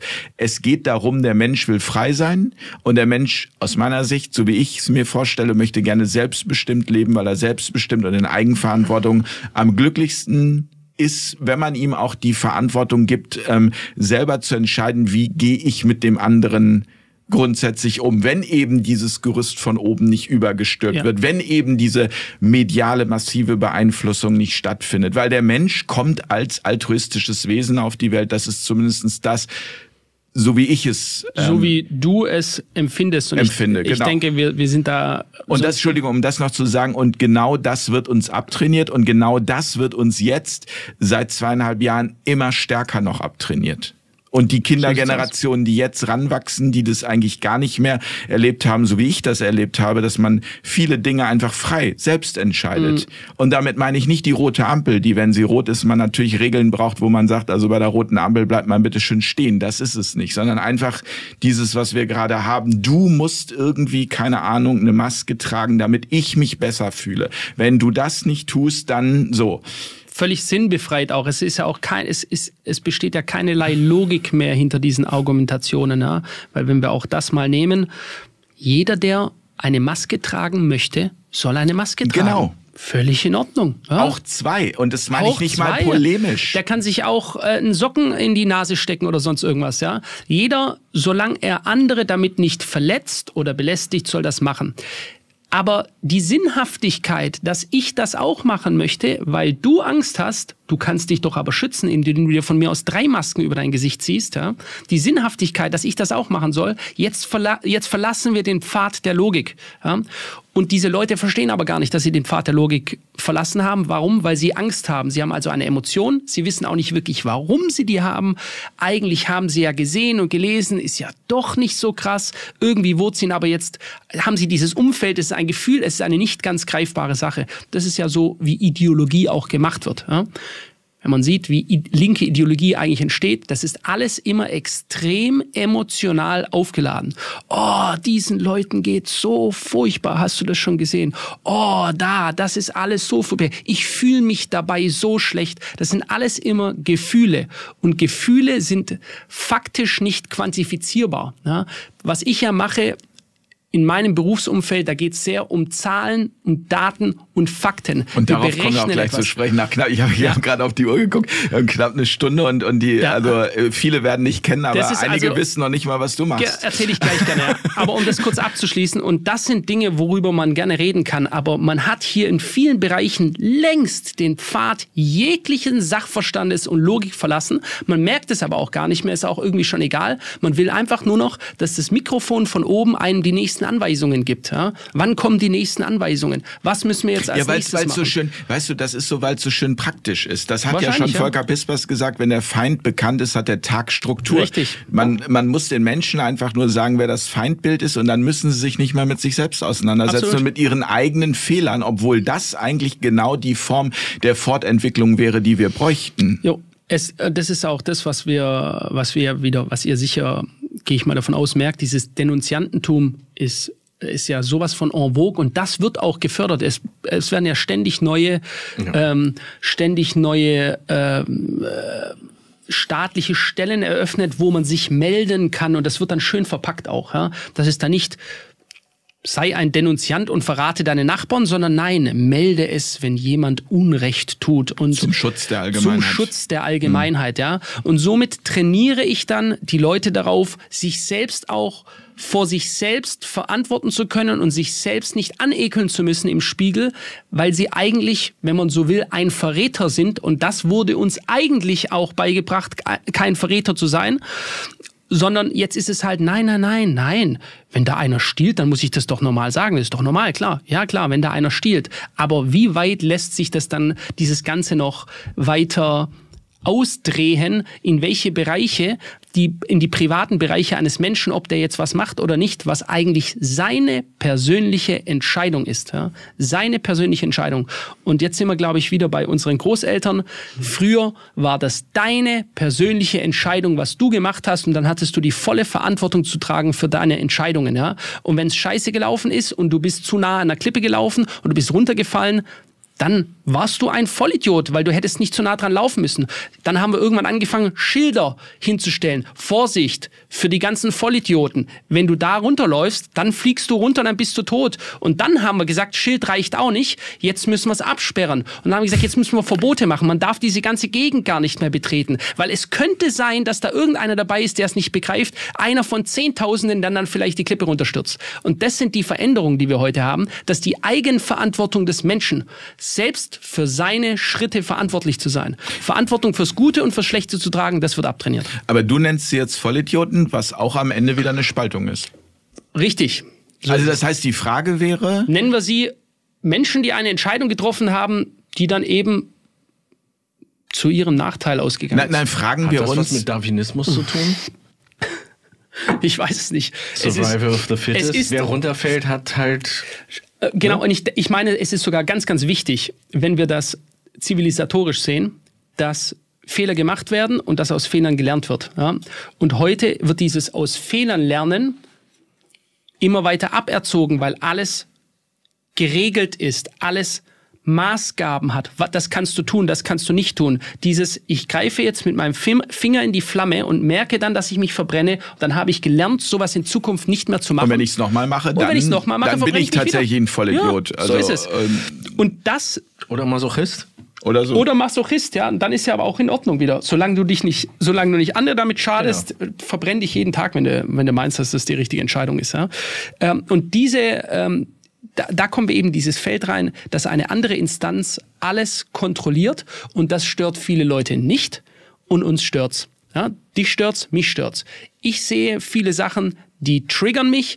Es gibt eigentlich insgesamt wenig Sachen, die mich triggern, aber Beispielsweise, wenn ich manche Situationen sehe, wo einer alleine auf weiter Flur steht, da sind 30 Meter kein um ihn herum, der trägt eine Maske da atme ich tief durch und denke mir einfach nur, Junge, Junge, was ist eigentlich nur in deinem Schädel los? Ich würde gerne einfach mal da reingucken, um zu verstehen, auch hier wieder, um zu verstehen, was geht eigentlich bei dir ab? Ja? Welcher, was denkst du dir, dass du denkst, dass das jetzt gerade nötig wäre, dich selbst einzuschränken, obwohl du eigentlich keine Gefahr hast. Ich glaube, das ist die Angst vor ungelebtem Leben. Das habe ich schon auch an anderer Stelle immer wieder gesagt und für mich also stellt sich das immer deutlicher heraus, weil ich damit also ich persönlich auch das verstehen kann, weil ich selber noch vor 15 Jahren Leben geführt habe, wo ich gesagt habe, da habe ich nur funktioniert und nicht mhm. die Dinge gemacht, die ich wirklich gerne äh, machen wollte, sondern nur weil ich dachte, das macht man halt so und ähm, die Angst zu sterben halt immer geringer wird und ich habe viele Gespräche mit Menschen geführt, die das mir bestätigt haben,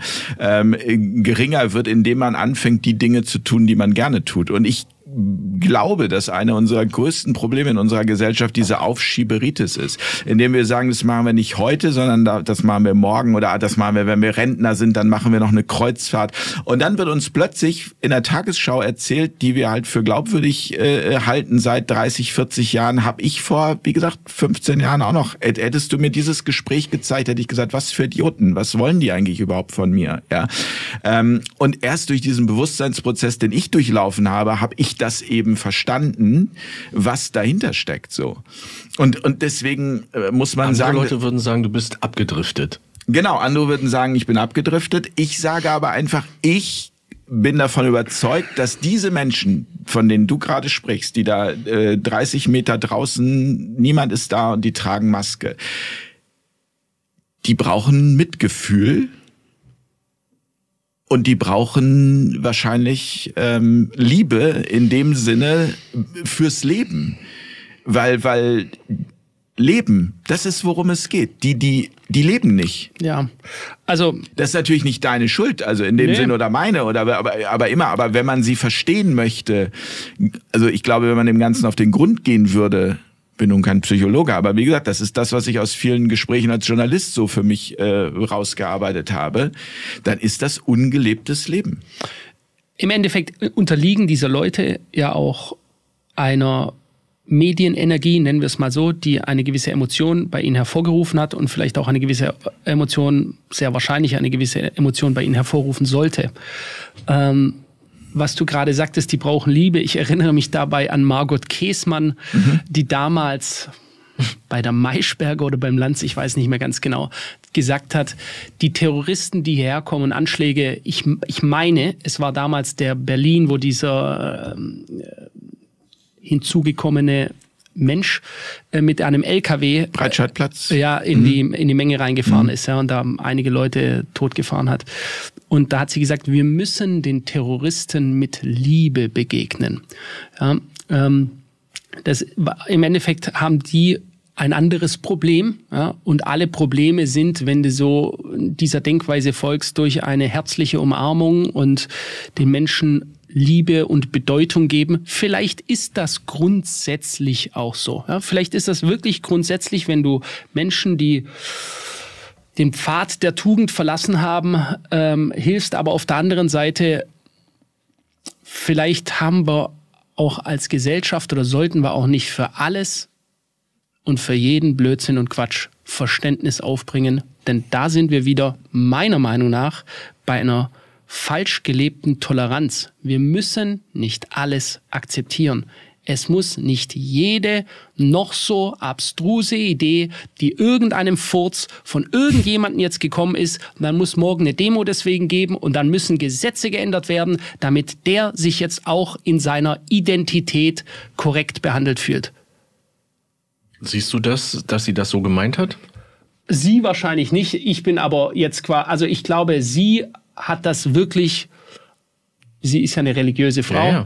sie hat das wahrscheinlich so gesehen, wie Jesus wahrscheinlich diesen Menschen in den Arm genommen hätte. Oder äh, die zweite Wange hinzuhalten. Oder die zweite Wange mhm. hingehalten hat. Ich glaube sogar, das ist der bessere Vergleich, mhm. die zweite Wange hinhalten. Ja. Und ja, vielleicht auch, aber, aber was, ja. was, vielleicht muss man da auch nochmal differenzieren und sagen, also ähm, ich weiß jetzt auch nicht das genaue Zitat, ob sie Liebe gesagt hat, mhm. aber grundsätzlich zu verstehen oder verstehen zu wollen, warum so etwas geschehen kann, kann uns dabei als Gesellschaft helfen, zu verhindern, dass es wieder passiert. Also, absolut. Also, weil niemand kommt am Ende als Terrorist auf die Welt. Absolut, absolut. Und auch da gibt's Gründe. Äh, es wurden ganze Landstreifen zerbombt und Familien auseinandergerissen in gewissen Ländern, wo wir ob wir da jetzt einmarschiert sind oder unsere engsten Verbündeten, äh, um denen Freedom und äh, Democracy zu bringen. Ähm, da wurde so viel Leid und Elend hinterlassen im Namen von ja, ich, ich kann das, ich kann das versuchen, ernst zu bleiben, aber es geht ja nicht. Ähm, es wurde so viel Leid hinterlassen in arabischen Ländern gerade auch, wo so viel kaputt gebombt wurde. Im Irak spricht man alleine von eineinhalb Millionen getöteten Zivilisten. Äh, getötet von unserem engsten Verbündeten, der uns jetzt wiederum sagt, wer moralisch jetzt gerade richtig und auf der falschen Seite steht und auf wessen Seite wir sein sollen und wie schlimm der Krieg eigentlich ist und dass wir auf jeden Fall die eine Seite uns für eine Seite entscheiden sollen, während dieses Land mit zu allgemein hin bekannt den größten Kriegstreibern der letzten 80 Jahre gehört. Und deswegen bin ich auch bei diesem Punkt, das ist auch so ein Punkt, wo ich sage, das wär, ist wieder auch so einer, wo ich sage, mit der Gesellschaft, was ist eigentlich nur los mit den Leuten aktuell, dass sie sich so einfangen lassen in diese ganze Geschichte? Ich glaube, das hat gerade Roger Waters gesagt von Pink Floyd, so ähnlich wie du es jetzt gerade gesagt ja. hast, hat dafür ja auch einen riesen, riesen äh, Shitstorm. Äh, das ist, ich, äh, das ist so dieses, also ich würde mir jetzt grundsätzlich nicht zutrauen, es wirklich einschätzen zu können. Also ich weiß nur auch diese Einzelfakten Irak, die die äh, die Kriegsverbrechen, die da begangen wurden, die sind einfach, ähm, die sind ja auch keine Verschwörungstheorie. Die sind ja belegt. Auch sie waren sicher mal eine Verschwörungstheorie, bis sie dann eben belegt wurden, wie ja. so vieles. Ja. ja. Und ähm, und, und als, als damals, wie hieß er, der Verteidigungsminister Colin Powell war das, glaube ich, mhm. der gesagt hat, der Irak hat Anthrax Genau. Äh, Massenvernichtungswaffen. Massenvernichtungswaffen und auch das ist ja aufgeklärt worden. Aber Eine Lüge von Anfang an. Es wurden nie gefunden, nichts, nicht mal der kleinste Beweis hätten die auch nur einen Krümel gefunden, hätten die den hochgehalten und sie haben nicht mal einen Krümel gefunden. Und das war Basis eines Krieges, für den keinerlei Konsequenzen gezogen worden sind, keine Sanktionen auf irgendeine Art und Weise. Da gab es keine Anklagen in Den Haag, wie jetzt äh, gefordert wird. Die müssen alle angeklagt werden wegen Kriegsverbrechen.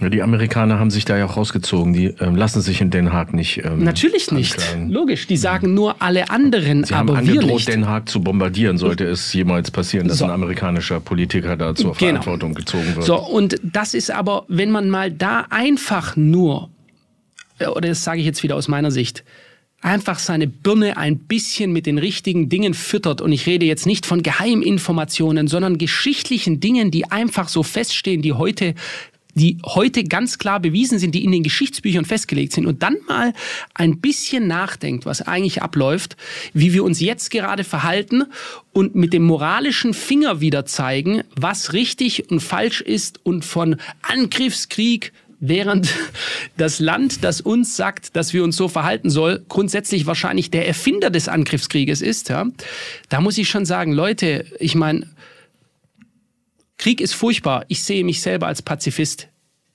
Ich möchte keinen Krieg, egal wer ihn führt. Ja? Ich glaube, jeder von uns hier. Ja, es gibt sicher kriegsfreudige Leute. Also mein Bruder lebt in Texas. Die sehen Konflikte grundsätzlich anders. Ja? Aber bei denen hat es auch noch nie wirklich außer dem Unabhängigkeitskrieg damals aus, auf dem eigenen Land stattgefunden, sondern das ist halt alles weit, weit weg. Ja? Ähm, also es gibt durchaus Leute, die sind militaristisch anders unterwegs.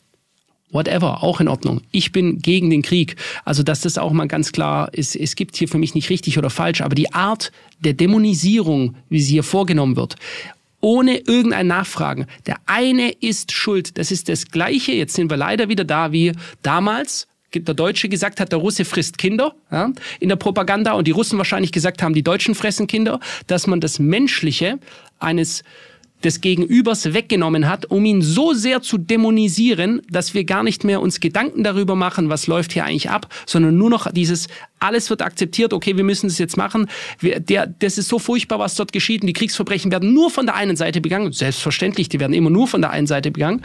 Ähm, dass jetzt nicht mehr hinterfragt wird, sondern wie damals der Kadavergehorsam alle in eine Richtung. Egal welche Entscheidung getroffen wird, wir müssen jetzt alle da mitgehen, weil das ist so und so. Ich mir sage, Leute, hinterfragt euch doch mal, es war uns scheißegal, dass furchtbarste Kriege, die zu dem Terrorismus, jetzt sind wir wieder beim Terrorismus, wie der, äh, der islamische Terrorismus eigentlich entstanden, wo, äh, entstanden ist, weil Landstriche zerbombt wurden in Afghanistan, Landstriche zerbombt wurden in Jemen, im Irak, dass Familien auch in einem kleinen, sehr kleinen Freiluftgefängnis, wahrscheinlich das größte Freiluftgefängnis der Welt heutzutage, dass dort Menschen sterben, diese Familien, die Hälfte der Familie ausgelöscht ist und die keinen anderen Weg mehr sehen, als Rache zu nehmen an einer Gesellschaft, die sie wiederum dafür für schuldig sehen. Ja.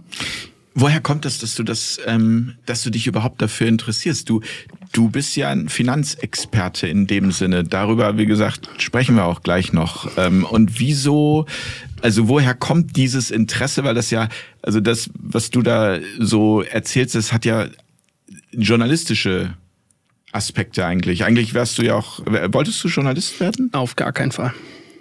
Aber du gehst den Sachen auf den Grund.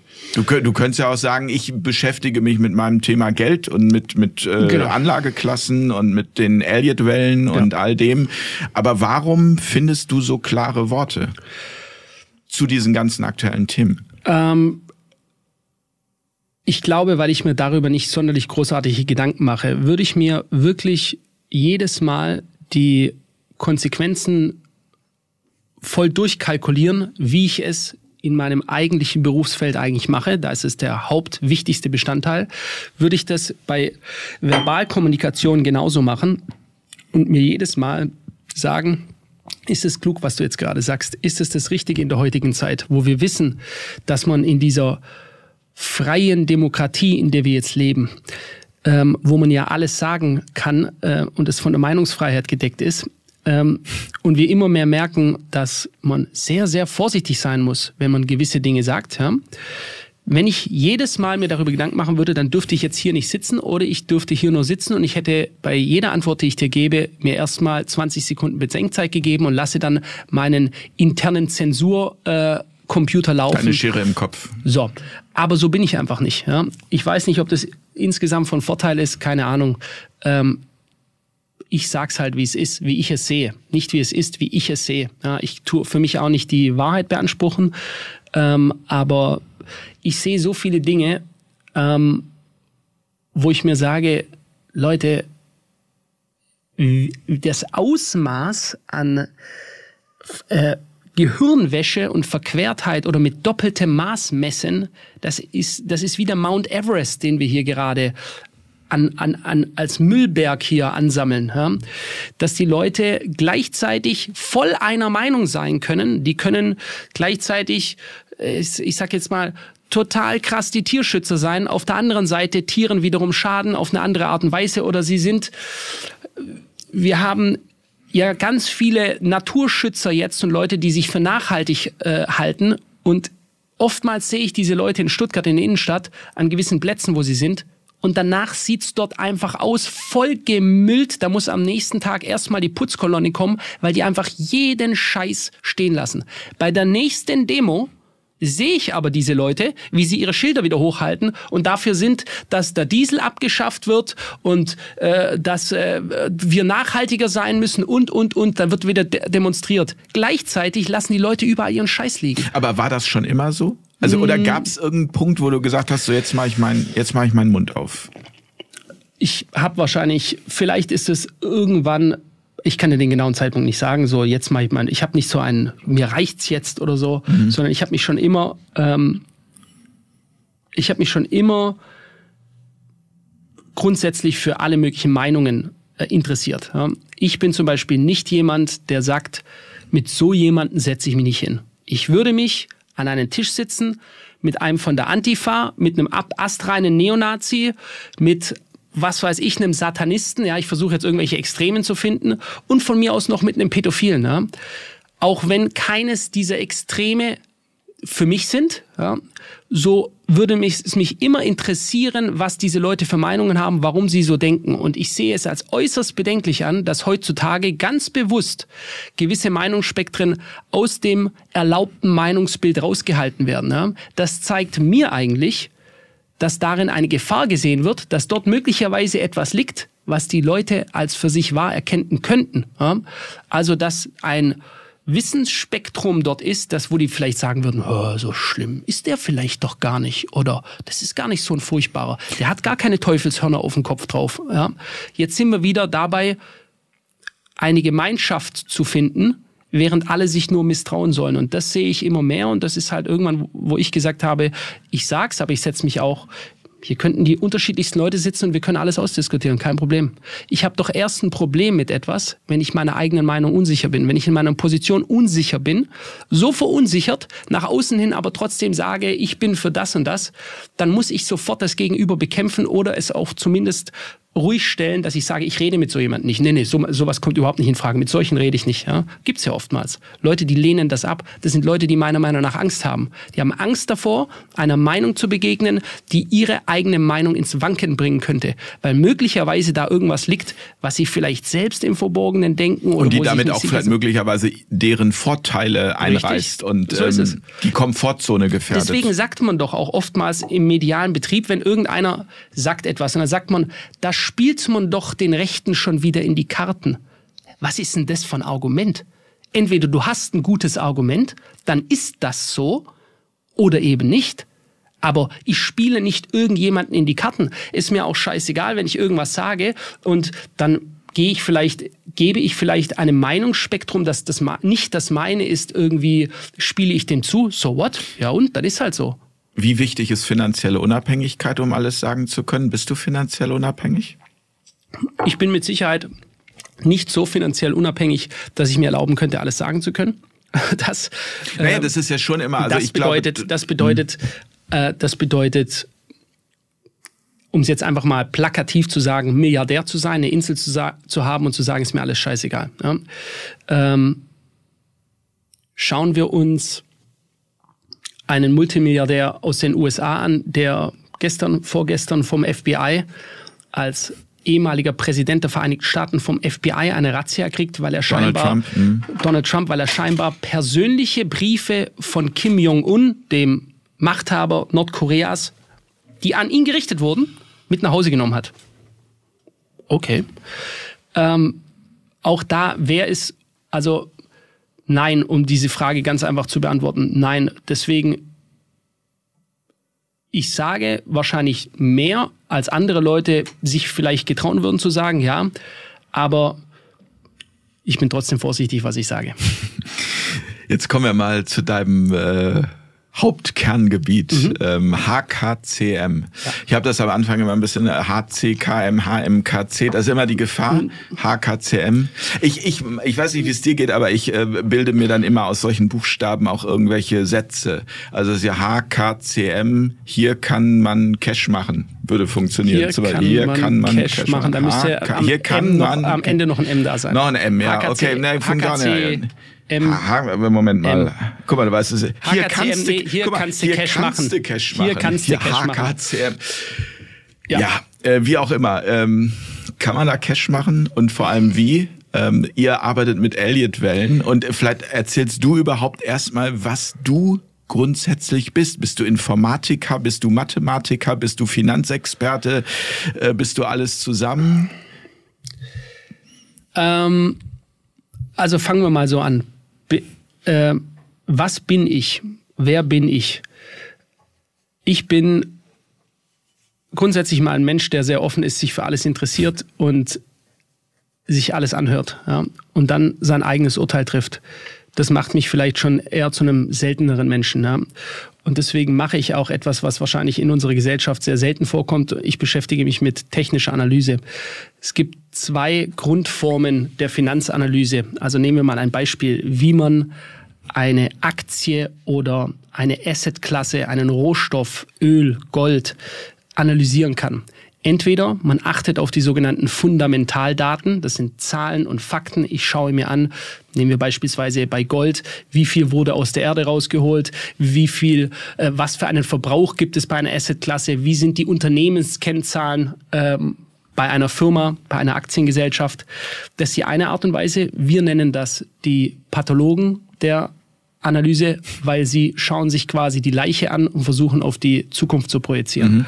Und was wir machen, technische Analyse, ist, wir schauen uns den Chart an und gehen und lesen Muster aus einem Chart heraus, um dadurch zu, wir reden ja hier immer von Spekulation und Spekulation ist nichts anderes als die Berechnung von Wahrscheinlichkeiten, um daraus Wahrscheinlichkeiten abzulaufen, abzuleiten, in welche Richtung ein Kurs in, läuft. Mhm. Ja? Und das nach prozentualen Wahrscheinlichkeiten. Im Endeffekt so, wie man meiner Meinung nach eigentlich den Finanzmarkt betrachten sollte. Es ist alles eine Berechnung von Wahrscheinlichkeiten. Wenn ein Pokerspieler am Tisch sitzt und er ist jetzt nicht ein Hobbyspieler, sondern er ist quasi ein Profi, dann ist er nichts anderes als ein sehr geschickter Mathematiker, der ständig die Wahrscheinlichkeiten, die ihm vorliegen, berechnet und seine Karten anhand der Karten, die er hat, sagt, ob er jetzt eine Aktion tätigt oder nicht. Und wir machen das am Finanzmarkt. Aber, aber die Wahrscheinlichkeiten werden ja sozusagen ähm, genährt durch das, was in der, in der, in der Vergangenheit passiert ist, oder? Also das heißt, das habe ich noch nie so richtig verstanden. Mhm. Warum kann man aus der Vergangenheit überhaupt auf die Wahrscheinlichkeit in der Zukunft schließen, weil sich ja die, die Dinge immer wieder so verändern, auch gerade die äußeren Bedingungen, die mhm. ja auch einen, einen riesengroßen Einfluss auf all das haben. Also ich habe mir zum Beispiel mal notiert, wenn die Leitzinsen am höchsten sind, dann sind die Aktienpreise am tiefsten, werden Leitzinsen gesenkt, steigen die Aktienpreise. So jetzt mal so als so eine mhm. Pi mal Daumenformel, äh, die das sicherlich eher naiv so eine, klingt, aber die. Nee, das ist eine, das ist so eine, das ist ähm eine Behauptung als erstes Mal. Ja, aber, aber die, die Leitzinsen wurden durch die Federal Reserve erst vor kurzem um weitere 75 erhöht. Basispunkte erhöht und der Markt ist seitdem gestiegen. Ja, nicht gefallen. Er sollte eigentlich fallen. Wenn ich solchen also ist das hier schon wieder Quatsch eigentlich? Quasi Kausalketten folgen möchte. Ich will nicht sagen, dass es Quatsch ist, sondern ähm, es, sind, es, ist einfach. Schade, ich dachte, ich hätte jetzt die nein, Formel nein, nein. Es, nee, ich will nicht sagen, dass es Quatsch ist, weil es. Äh, schau mal, etwas kann passieren, A passiert und dann kommt B. Und wenn jetzt zwei oder dreimal A passiert und dann kommt B, dann denken Leute, okay, jetzt immer wenn A kommt, dann kommt B. Kommt B. Es ist aber bloß weil beim Roulette zehnmal nacheinander die Schwarz fällt, heißt es nicht, dass es beim elften Mal die, äh, immer noch die Schwarz ist. Es ist 50-50, wenn wir Zero rausnehmen. Ja? Es ist also die gleiche Wahrscheinlichkeit und eine Regel gilt erst dann an sich, meiner Meinung nach, wenn es immer so ist, nicht wenn es manchmal so ist, dann ist es keine Regel. Dann ist es halt, es kann manchmal so sein. Und daraus basteln sich Menschen Weisheiten der Börse. Äh, wenn der Dollar steigt, dann so und so. Ja? Ja, schön. Das ist halt, wenn ich mir einen Jahreschart anschaue, dann ist das, gibt es ein US-Dollar-Gold-Verhältnis, das läuft mal gut, ja, und dann wieder gar nicht. Und dann sage ich mir, Leute, ich meine, was bringt dir das jetzt? Ja? Und wir gehen ganz anders an, die, an den Markt heran. Wir, wir folgen der Philosophie, dass alles in Fraktalen, in Mustern verläuft. Alles wiederholt sich immer wieder. Also Zyklen. Der, zyklisch. Der gesamte Markt ist zyklisch. Und diese Zyklen sind auf Basis von Mathematik. Das ganze Universum ist so aufgebaut. Das sind quasi die mathematischen Gesetze des Universums, das alles nach bestimmten Mustern verfolgt. Was wir jetzt, bered, äh, was wir jetzt besprochen haben vorher, ist doch, wir merken doch auch immer wieder, alles zyklisch kommt irgendwie wieder, ja. Ob es jetzt genauso war wie damals, nee, aber es reimt sich, ja. Also die Situationen, die die Menschen durchlaufen, kommen immer wieder. Und seit wann ist das so? Weiß man das in ich, der Geschichte? Das ist schon seit immer so, weil es ist ja nicht ab seit, seit äh, 1996, sondern ähm, geh mal davon aus, dass als dieser Planet irgendwann oder das Universum geschaffen wurde, so sollten ja. wir sagen, dann wurde das, wenn alles nicht in einem reinen Chaos gewesen ist und alles ist zufällig entstanden, ich sage nein, sondern das ist nach gewissen mathematischen Mustern, nenne es das die Gesetze, die mathematischen Gesetze des Universums. Ja, du siehst das auch immer. Ähm, äh, Fibonacci, ein äh, mhm. Mathematiker, hat die Zahlenregeln schon aufgestellt, mit denen wir sehr eng arbeiten. Warum ein Kurs in Wellenmustern läuft. Wir gehen ja, wir sind ja Elliott Waver, ja, nach Ralph Nelson Elliott seiner Lehre folgen wir. Der hat mathematische äh, Muster aufgestellt und diese mathematischen Muster siehst du im Aufbau eines Baumes, in der Verzweigung eines Baumes, in der, im Aufbau von Blättern, in allem. Das folgt immer gewissen Zahlenmustern. Ja, du siehst das also überall in der Natur vorkommen. Und er hat damals gesagt, wenn es überall in der Natur den gleichen mathematischen Mustern folgt, dann muss es an der Börse genauso sein. Ja, weil auch die Börse ist nichts anderes als eine riesige Ansammlung an Unternehmen, die von Menschen geführt wird, die Produkte herstellen, die den ganzen Kreislauf der Menschheit auch einnimmt ja, durch den Kapitalismus. Also muss es auch gewissen Mustern folgen. Und diese haben eben, und diese liegen, um das simpel auszudrücken, mathematischen Berechnungen zugrunde. Und ähm, es ist eben nicht so, dass beispielsweise ähm, der Aktienmarkt immer so verläuft, wenn es der Wirtschaft gut geht, steigen die Aktienmärkte. Wenn es der Wirtschaft schlecht geht, dann fallen, wenn unsere Wirtschaft hat gerade so massive Probleme weltweit. Eigentlich müssten die Aktienmärkte sowas von im Keller sein, sagen, dass das, es ein Abklatsch ja. ist von dem gerade. Sie steigen ja jetzt wieder. Warum? Weil es hat die Leute glauben zwar, dass es miteinander zusammenhängt, weil man es ihnen halt auch schon immer gesagt hat. Man hat den Leuten Dinge erzählt, die sie halt irgendwann für richtig übernommen haben, die aber nur zu einem sehr, sehr geringen Teil wirklich Einfluss haben. Wir sagen, fundamentale Ereignisse haben langfristig keinen Einfluss auf den Markt. Nicht wenig, sondern keinen. Ja? Okay. Sondern sie haben, sie können kurzfristig für Volatilität. Volatilität also sprich 9-11, alles spricht zusammen, aber Exakt. es ist das nichts, bringt dann extreme Schwankungen kurzzeitig ja. rein, ja, Disruption. Das, das wäre dann also, da, wo die, wo die Klugen wahrscheinlich sagen würden, jetzt kaufen wir. Exakt so war es ja auch damals. Wenn du gesehen hast damals, wie stark Long-Positionen, also Long bedeutet mhm. auf den steigenden Kurs, Short auf den fallenden Kurs zu investieren, wie stark Long-Positionen eingegangen werden. Es ist eigentlich, eigentlich jedes Mal, wenn man das ganz simpel betrachtet, das Gleiche. Du siehst die großen Player am Markt, nennen wir sie die Hochfinanz, die Leute, die aufgrund ihres Wissensvorteils immense Vermögen sich angeeignet haben, wie vorgegangen wird. Die stellen sich hin, sind Sprachrohre, sagt, Vorsicht Leute, alles geht an den Arsch, alles geht runter. Ich denke beispielsweise äh, zum Start der Corona-Pandemie Bill Ackman, einer der großen Hedgefondsmanager der USA, Wall Street-Mann, Multimilliardär, hat sich damals hingestellt, hat gesagt, ich fordere den Präsident auf, sofort alle Maßnahmen zu ergreifen. Alle Geschäfte müssen geschlossen werden. Die Zahlen, die Berechnungen, Millionen Tote, die wir erwarten, die schlimmste Seuche aller Zeiten. Die gleiche Story, die wir ja überall gehört haben. Ja. Ähm, und im Hintergrund, im Nachhinein wurde dann herausgefunden, dass er eine der profitabelsten Trades gemacht haben, die jemals gemacht wurden. Er das heißt, die Märkte sind massive Short-Optionen aufgenommen mit einem gigantischen Hebel. Er hat nur, weil die out of the money waren, er hat, die, er hat quasi sehr wenig Geld für diese Shorts, die hochgehebelt waren, bezahlt, weil damals quasi niemand davon ausgegangen ist. Kurz davor wusste ja niemand, was da jetzt kommt. Da fallen irgendwelche Menschen in China um und wir sehen irgendwelche Videos und weil wir erinnern uns ja alle noch ja. plötzlich ein Tag, zack, plötzlich waren sie da. Ja? Und was hat er gemacht? Er hat selber den Markt gesteuert, hat dadurch einen riesigen Multimilliarden-Trade gemacht. Sein Hedgefonds, so ist er also, das war an der Wall Street, wird man ja gefeiert quasi für solche Geschichten, obwohl du an sich die, den Leuten das Geld abgenommen hast, die auf dich gehört haben, auf Bill Ackman gehört haben, ihre Position in der Panik verkauft haben, weil sie gedacht haben, das ist jetzt das Wichtige oder das Richtige raus, wir werden alle untergehen, es wird, wir werden, jetzt gibt's den ewigen Lockdown. Was kam? Wir hatten die V-förmige Erholung. Hat irgendeiner von diesen Größen gesagt, wir kriegen eine V-förmige Erholung? Nein. Haben sie alle eingekauft? Ja.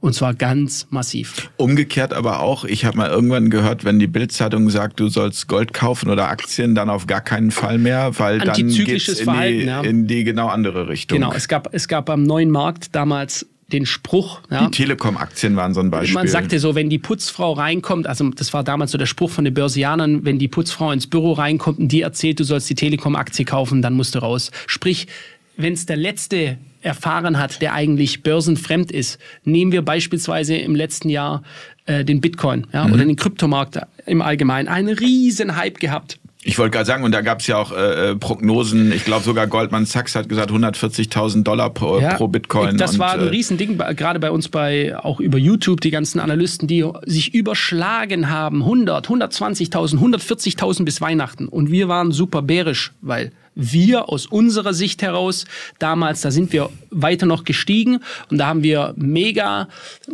so gesagt, äh, wie soll ich sagen, negativ Energie abbekommen, weil diese Leute alle investiert waren und die wollen ja, dass es so kommt. Die wollen die 100.000, die wollen ja die 140.000, mhm. weil jeder denkt, Lambo, was kaufe ich mir? Jeder hat schon sein, ich komme aus dem Nichts und jetzt kriege ich plötzlich und dann werde ich reich sein, ja, ja. Äh, und dann war das natürlich, kamen wir daher und haben gesagt, Leute, das Ding wird noch mal unter 20.000 gehen. Ja? Und da habt ihr richtig für kassiert an Haben Kommentaren, ne? nach dem Motto, das mögen Sie ja, das mag ja niemand wirklich lesen dann. So ist es, das möchte niemand lesen und die haben uns verflucht und, ich, und das so verstehe ich, Das verstehe ich tatsächlich übrigens nicht, wieso das keiner lesen will, weil ich, das ist tatsächlich eure Art und Weise, damit umzugehen. Das heißt, wer bei euch das guckt, der weiß, dass diese Aussagen kommen. Wieso? Äh, das ist ja nicht nur bei Philips so, das ist ja auch auf anderen. Also ich ja, aber so dann einige Sie doch Krypto diese ganzen, die, die du mir zum Beispiel schon mal ab und zu gezeigt gekriegt hast, irgendwie, die da, keine Ahnung, ein Privatjet durch die Gegend fliegen und von den 120.000. zum Beispiel weiß ich nicht, diese andere ganzen, Kanäle. Für mich ja. sind das komplette Vollspinner. Ich kann mir das nicht mal fünf Minuten zu Ende angucken. Ähm, aber wenn man jetzt HKCM abonniert und dann macht man das doch, um diese Aussagen zu, zu bekommen. Zu bekommen. Ja. Warum beschwert man sich dann? Nein, ich glaube, das ist, das ist, so würdest du als rational denkender Mensch das sehen und auch da sind wir wieder in der Minderheit und die Masse ist halt eben nicht so, ja, sondern die Masse ist getriggert durch eine andere Meinung. Und jetzt sind wir beim Punkt wieder Unsicherheit die haben ja, die sind ja keine Experten, die setzen sich ja nicht damit wirklich auseinander, sondern die wollen, dass es so kommt. Jetzt haben sie also nicht eine wirkliche gefestigte, auf Fakten basierte Meinung. Sie haben nicht ihren Research betrieben und sitzen quasi in ihrer Überzeugung, sondern sie sind eigentlich total verunsichert. Und jetzt kommt jemand und verunsichert sie noch mehr. Und sie wollen diese, sie wollen aber diese Meinung nicht, dass es doch in eine ganz andere Richtung gehen könnte, weil sie wollen es doch glauben. Der Mensch hofft doch am Ende, ist er ein, ein naiver Träumer Träumer, der hoffen will, dass es wird alles so geil kommen, ich werde bald reich sein. Und, ne? und sie können sich aber vielleicht auch nicht erlauben, weil auch da ja immer wieder diese große goldene Regel, niemals irgendwie das investieren in solche volatilen Klassen, was man nicht auch verlieren kann. So ne? ist es. Und wenn man das dann möglicherweise auf Kredit oder wie auch immer gemacht hat, will man es noch weniger hören. Und haben auch viele, wir haben damals Umfragen gemacht, wie sehr äh, ist die Community, da waren wir damals, keine Ahnung, bei so 70.000 oder so, äh, wie sehr ist die Community in Kryptos investiert und ganz offen, frei, auch ohne Wertung.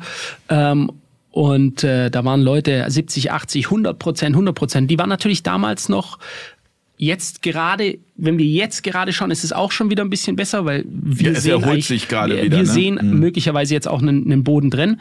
Ähm, aber damals war das äh, natürlich so, ähm, wie soll ich sagen, so alles auf eine Karte setzen ist auch en vogue gewesen, ja, weil wenn du glaube ich, jetzt sind wir wieder bei einer gesellschaftlichen Sache, wenn viele Leute heutzutage ist durch den Materialismus, den wir leben, durch diese Erwartungen ähm, die Leute sind nicht mehr so, die sagen nicht, ich möchte Schreiner werden, ich mache eine Zimmermannslehre und mir geht's gut, wenn ich meine Familie habe, mein Klinkerhäuschen irgendwo und fertig, sondern die Leute wollen, ich will ein Lambo, ich will dieser Materialismus, der in alle reingepresst wird, ähm, Statussymbole zu haben, ähm, einfach, ich erinnere an Bushido damals, äh, den ähm, tunesischen äh, Philosophen, der gesagt hat, hast du was, bist du was, hast du nichts, bist du nichts. Ja? Mhm. Er hatte damals dieses Lied rausgebracht. Mhm. Und diese Meinung ist ja auch gesellschaftlich, die kommt ja eigentlich eher aus Amerika rüber. Da ist du, wenn du ein erfolgreicher Geschäftsmann bist, dann bist du jemand. Ja. ja? So und wenn du ein jemand bist, der nichts hat, dann bist du ein Niemand. Ja? Und das ist teilweise auch sehr stark übernommen worden. Ist, glaube ich, auch ähm, wirtschaftlich so gewollt. Der Mensch muss konsumieren. Ja? Die Wirtschaft wächst in ihrem Wahn, immer weiteren Wachstum, immer ewigen Wachstum zu generieren. Ähm, muss die Leute darauf ähm, trainieren, immer mehr zu konsumieren, ja, um das aufrecht, dieses System aufrechtzuerhalten. Wenn wir schon bei den Kryptos sind, ähm, nochmal so eine kleine Abbiegung. Wie ist deine grundsätzliche Meinung zu Kryptos? Also es wird jetzt auch immer wieder diskutiert, ist Ethereum bald die Nummer eins, Bitcoin ist viel zu langsam, mm. viel zu schwerfällig. Ähm, also was, was, was empfiehlst du, beziehungsweise wie siehst du das? Also es wird nicht nur, das ist die eine Ebene, auf der diskutiert wird. Äh, dann gibt es, ich habe äh, vor ein paar Tagen äh, glaube ich, RBB oder so war das, äh, eine Diskussion gesehen, wo es dann um ethisch und moralische Hintergründe ja. gibt. Jetzt, also auch das wird jetzt dann auch natürlich auf den Kryptomarkt, ja. Und dann die einen, äh, da waren natürlich die, die Krypto-Geeks da, die halt äh, gesagt haben, äh, die Einmaligkeit, die Nachweisbarkeit, es, es, es gibt jeden Bitcoin nur einmal, es ist auf der Blockchain, die haben quasi die Vorteile der Blockchain im Allgemeinen und die, den Nutzen des Kryptobereiches hervorgehoben und die anderen haben gesagt, das ist nur ein Nullsummenspiel, Stromverbrauch und, ja. und so weiter. Ja. Da sind wir wieder, für was verschwenden wir alles Strom heutzutage? Ja? Und diese Leute auch. Äh, und jetzt kommt aber etwas, das sie wiederum triggert in eine gewisse Art und Weise. Das ist, das ist Stromverschwendung, das müssen wir abschaffen, ja, muss alles abgeschafft werden. Und ähm, diese Diskussion gibt es auch, um auf deine Grundfrage zurückzukommen, ähm, ist bei mir eine Beimischung sagen wir mal, ich habe ein Portfolio, das mhm. ist das, wo ich investiere und da ist es eine Beimischung. Ich meine, das müssten jetzt gerade 15 Prozent sein. Das ist wahrscheinlich, wenn du andere fragen würdest, sehr viel. Mhm. Ja. Also 15 Prozent des Portfolios ist Krypto. Ist Krypto. Ist nicht Bitcoin, sondern ist eine Mischung aus verschiedenen ist eine Kryptowährungen. Mischung aus, aus hauptsächlich Bitcoin und Ethereum. Ich mache zwar, ich habe auch manche andere Altcoins, aber ähm, ich bin einfach, ich bin grundsätzlich, würde ich sagen, ein eher konservativer Anleger und mit voranschreitender Erfahrung und Alter werde ich auch immer konservativer. Ich bin früher mehr Trader gewesen. Wir kamen eigentlich aus dem Daytrading heraus, also richtig Action. Ich sag immer heutzutage, wenn Leute sagen, ich möchte, das gibt's ja auch diesen Wunsch, ich möchte traden und ich möchte damit meinen Lebensunterhalt verdienen und so höre ich immer wieder. Ich sage diesen Leuten immer ganz ehrlich, aus meiner persönlichen Erfahrung heraus, lass die Scheiße sein. Ich sage nicht, dass es niemandem gelingt. Es gibt sicher erfolgreiche Daytrader, ja. Aber die absolute Mehrheit der Menschen ist nicht dafür gemacht. Die sind einfach nicht psychologisch in der Lage, sowas auszuhalten. Ich wollte gerade sagen, die Nerven, die man dafür braucht. Es ist braucht, eine unglaubliche nervliche Belastung. Stellst dir so vor, du hast ein kleines Fischerboot und du fährst jeden Tag mit deinem kleinen Fischerbootchen aufs Meer raus und du hoffst einfach, dass du einen Fang kriegst, dass das Wetter mitspielt, dass du deine Fischchen fängst, dass nicht ein Loch in dein Netz reinkommt, dass du also wiederum Kosten hast, dann kannst du nicht rausfahren zum Fischen wiederum, weil du reparieren musst und irgendwann kommt ein großer äh, Sturm, du fliegst vom Boot runter und dann stirbst du. So. Mhm. Und irgendwann kommt bei den meisten Leuten, die sich auf Tag, tagesmäßig traden, also immer wieder in die Schlacht reingehen gegen andere Leute, die in die Schlacht reingehen. Also immer der Kampf wiederum, ja, wie der Käfigkampf, weil am Ende tun die Daytrader gegeneinander handeln. Ja. Ähm, irgendwann ist einfach, kommt eine Situation, wo sie einmal ihr Positionsmanagement nicht im Griff haben, ihr Money-Management nicht im Griff haben. Es hat vielleicht ein paar Mal den, das Muster, das sie gehandelt haben, gut funktioniert, was dazu geführt haben, geführt hat, dass ihre Gier gestiegen ist. Es gibt nur zwei Grundemotionen an der Börse, Gier und Angst. Ja, die Leute sind entweder gierig, dann kaufen sie kopflos die Spitzen weg oder sie sind ängstlich und verpassen es wiederum an den Tiefpunkten zu kaufen. Ja. Aktuell sind die Leute gerade ängstlich, weil sie denken, Armageddon kommt, wir werden alle an den Arsch gehen. Äh, Untergang, im Winter geht der Strom aus, die Wirtschaft geht am Arsch. Also ich rezitiere jetzt, was ich oftmals lese bei Leuten und verpassen wiederum eigentlich, wie ich die, die Situation sehe, eine sehr gute Möglichkeit gesehen, langfristig zu günstigen Kursen wieder bei gewissen ähm, Assetklassen reinzukommen. Ja? Um, um einzukaufen, braucht man aber Geld. Und ich habe jetzt gerade vom Sparkassenverband gehört, ähm, die Leute, die bisher Geld zurücklegen konnten, können es auch nicht mehr, weil das Geld halt einfach gefressen wird durch die Inflation und die hohen Energiekosten. So sieht's aus. Das heißt, du hast gerade von Armageddon gesprochen. Ähm, bist du zuversichtlich äh, grundsätzlich? Also auf, ich finde, die Zahlen sprechen erstmal mhm. dagegen, wenn man hört, dass ich glaube mittlerweile 14 Millionen Menschen an der Armutsgrenze jo. leben ähm, und es immer dramatischer wird. Ich bin, äh, ich bin grundsätzlich zuversichtlich für mich selber. Ja. Ähm, bin ich zuversichtlich für die Gesellschaft? Ich denke, wir werden ähm, wie durch einen Flaschenhals von einer Colaflasche. Das äh, breit an der Seite, dann wird sie immer dünner werden und da presst es jetzt richtig durch und da werden nicht alle durchkommen. und das ist vielleicht aber auch so wie eine Schicksalssache, ja, weil wenn du dir in deinem Leben das Rüstzeug angeeignet hast und dich auch vorbereitest, gewisse Situationen durchstehen zu können. Jetzt sind wir wieder beim Thema Verweichlichung. Ja. Wenn du in der Lage bist, auch härtere Zeiten durchstehen also zu können. Also resilient zu sein. Richtig, exakt. Ähm, und ich glaube, es gibt sicher einige Leute, aber ich glaube, in der Mehrheit sind die Leute, die Leute wissen nicht mehr, wie Kartoffeln angebaut werden, die Leute wissen nicht mehr, wie sie sich ihren eigenen Arsch putzen sollen teilweise. Ja. Die Leute, äh, Toilettenpapier damals, ja. Angst, Toilettenpapier, das ist die große Angst gewesen. Ja, das, das sagt ja über die Psychologie der Masse so viel aus. Was horten sie? Sie horten Toilettenpapier. Ja, also grundsätzlich, ich meine, es ist ähm, extrem wichtig und ich bin da kein äh, Prepper oder sonst irgendwas, aber ich halte es für extrem wichtig, auf jeden Fall mal zwei Wochen Nahrungsmittel zu Hause zu haben. Mhm. Ganz, ganz wichtig. Und vielleicht noch einen Wasserfilter und ein, Auf ein jeden Fall. Und das sagt mhm. ja nicht mehr nur ich und das ist auch keine mhm. Schwurbler-Theorie, sondern das sagt äh, gestern der ähm, österreichische Krisenverband, der Präsident hat es ganz klar gesagt, er fordert alle Österreicher auf, weil es gab im Raum Innsbruck im kompletten Raum einen Stromausfall. Und er sagt, ich fordere alle Bürger auf für zwei, äh, für zwei Wochen ähm, Nahrungsmittel Wasser zu Hause zu haben, sich möglichst abzusichern. Und er sieht sogar eine, er sagt den, unter den Experten, was äh, Stromsicherheit angeht, in den nächsten Jahren erwarten sie auf jeden Fall einen großen Blackout, der mehrere Tage dauern könnte. Und wenn man einfach mal, da sind wir jetzt wieder beim Punkt, Leute wollen sich da nicht reindenken, weil es einfach unschöne Bilder sind. Wenn man sich vorstellt, dass bei uns in der Gesellschaft nun mal fünf Tage nichts läuft, ja, dann ist dann, dann ist, ist hier richtig, richtig die Kacke am Dampf. Wir hatten ja. neulich ein Gespräch unter anderem mit Robert Jungnischke, der ist ähm, Strommangelexperte. Mhm. Und dann war noch der Ehrenpräsident vom THW dabei, ja. Albrecht Brömme, glaube ich. Ne? Ja, ja. Äh, ich hoffe, ich habe es jetzt richtig ausgesprochen. Ist das gut angekommen? Jein, also doch schon, aber es, man, das, was du gerade gesagt hast, ist auch meine Wahrnehmung. Ähm, es gibt eine Zielgruppe, die das anschaut, aber die meisten wollen es eigentlich nicht so an so sich ranlassen. Und es war extrem spannend, weil die Informationen, die dieses Interview hatte, glaube ich, für jeden in so einer Situation dazu beitragen, dass man einigermaßen gelassen bleiben kann. Also all diejenigen, die ja. das noch nicht gesehen haben, kann ich nur sagen, schaut es euch an, weil ähm, ich will das jetzt hier auch an dieser Stelle nicht nochmal zusammenfassen, weil das wäre unfair für die, die es gesehen haben und das schon alles kennen. Aber es sind ein paar Tipps, wenn man, da kommt man selber gar nicht drauf. Aber wenn man das mal von so einem Experten hört, ist auch wieder Bewusstsein, mhm. Bewusstsein dafür, was ist, wenn das passiert, dass dann zum Beispiel die Toilettenspülung nicht mehr funktioniert. Richtig, ja.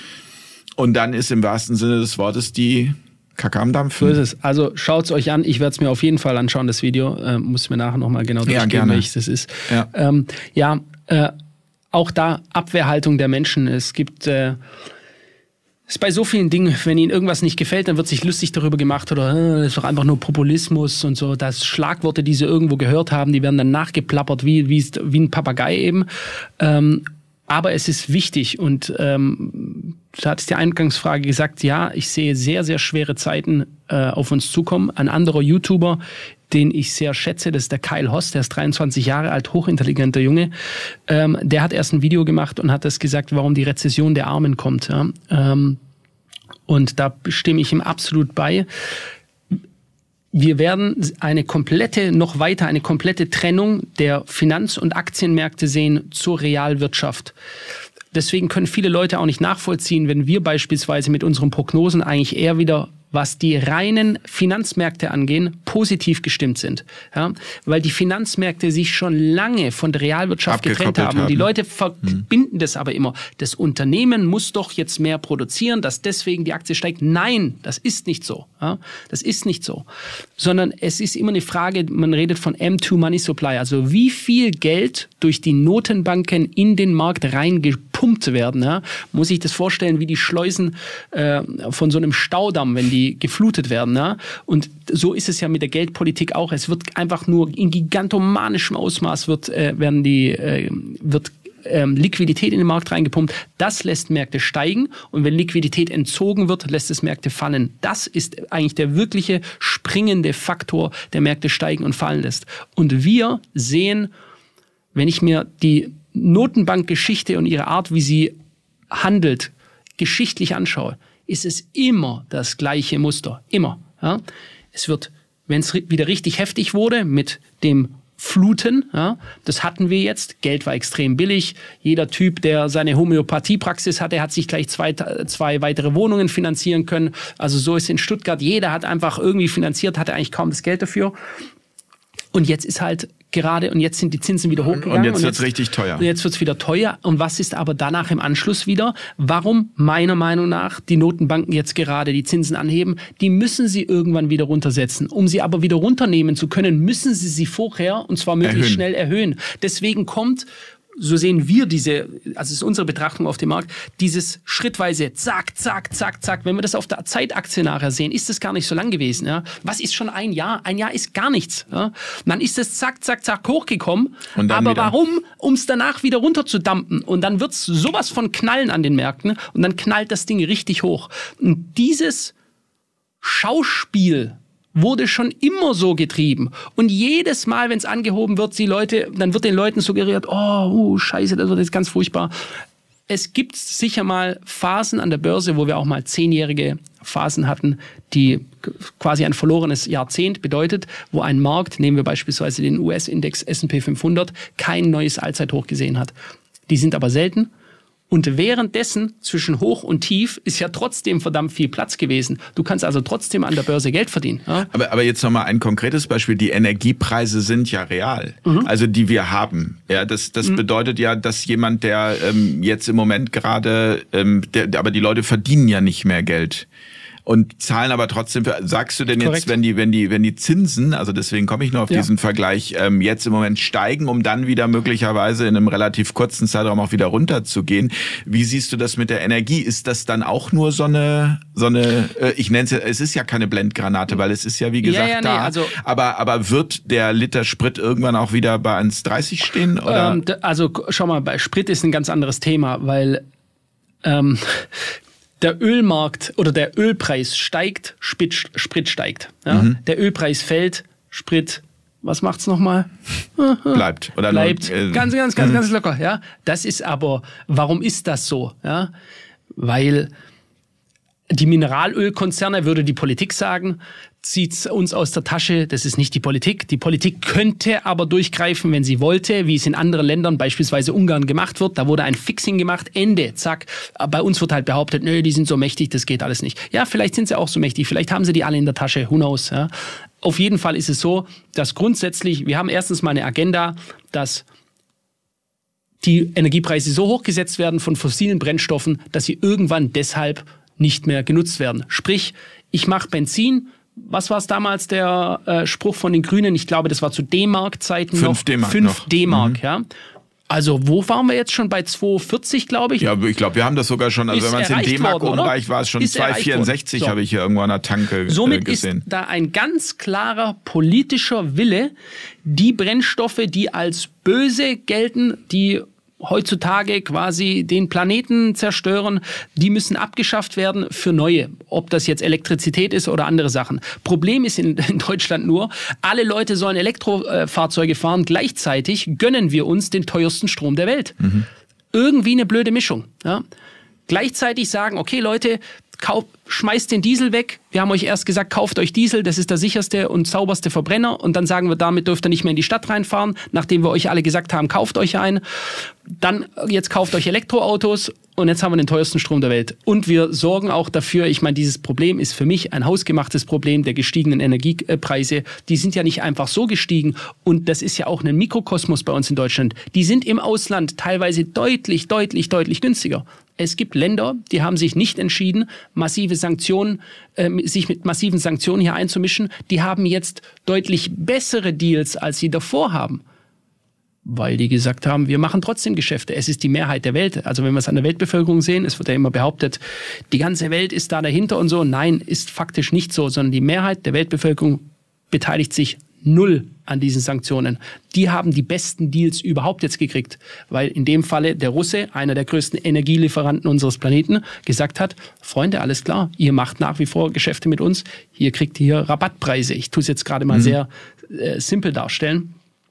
Und dann haben andere Länder nicht dieses Problem.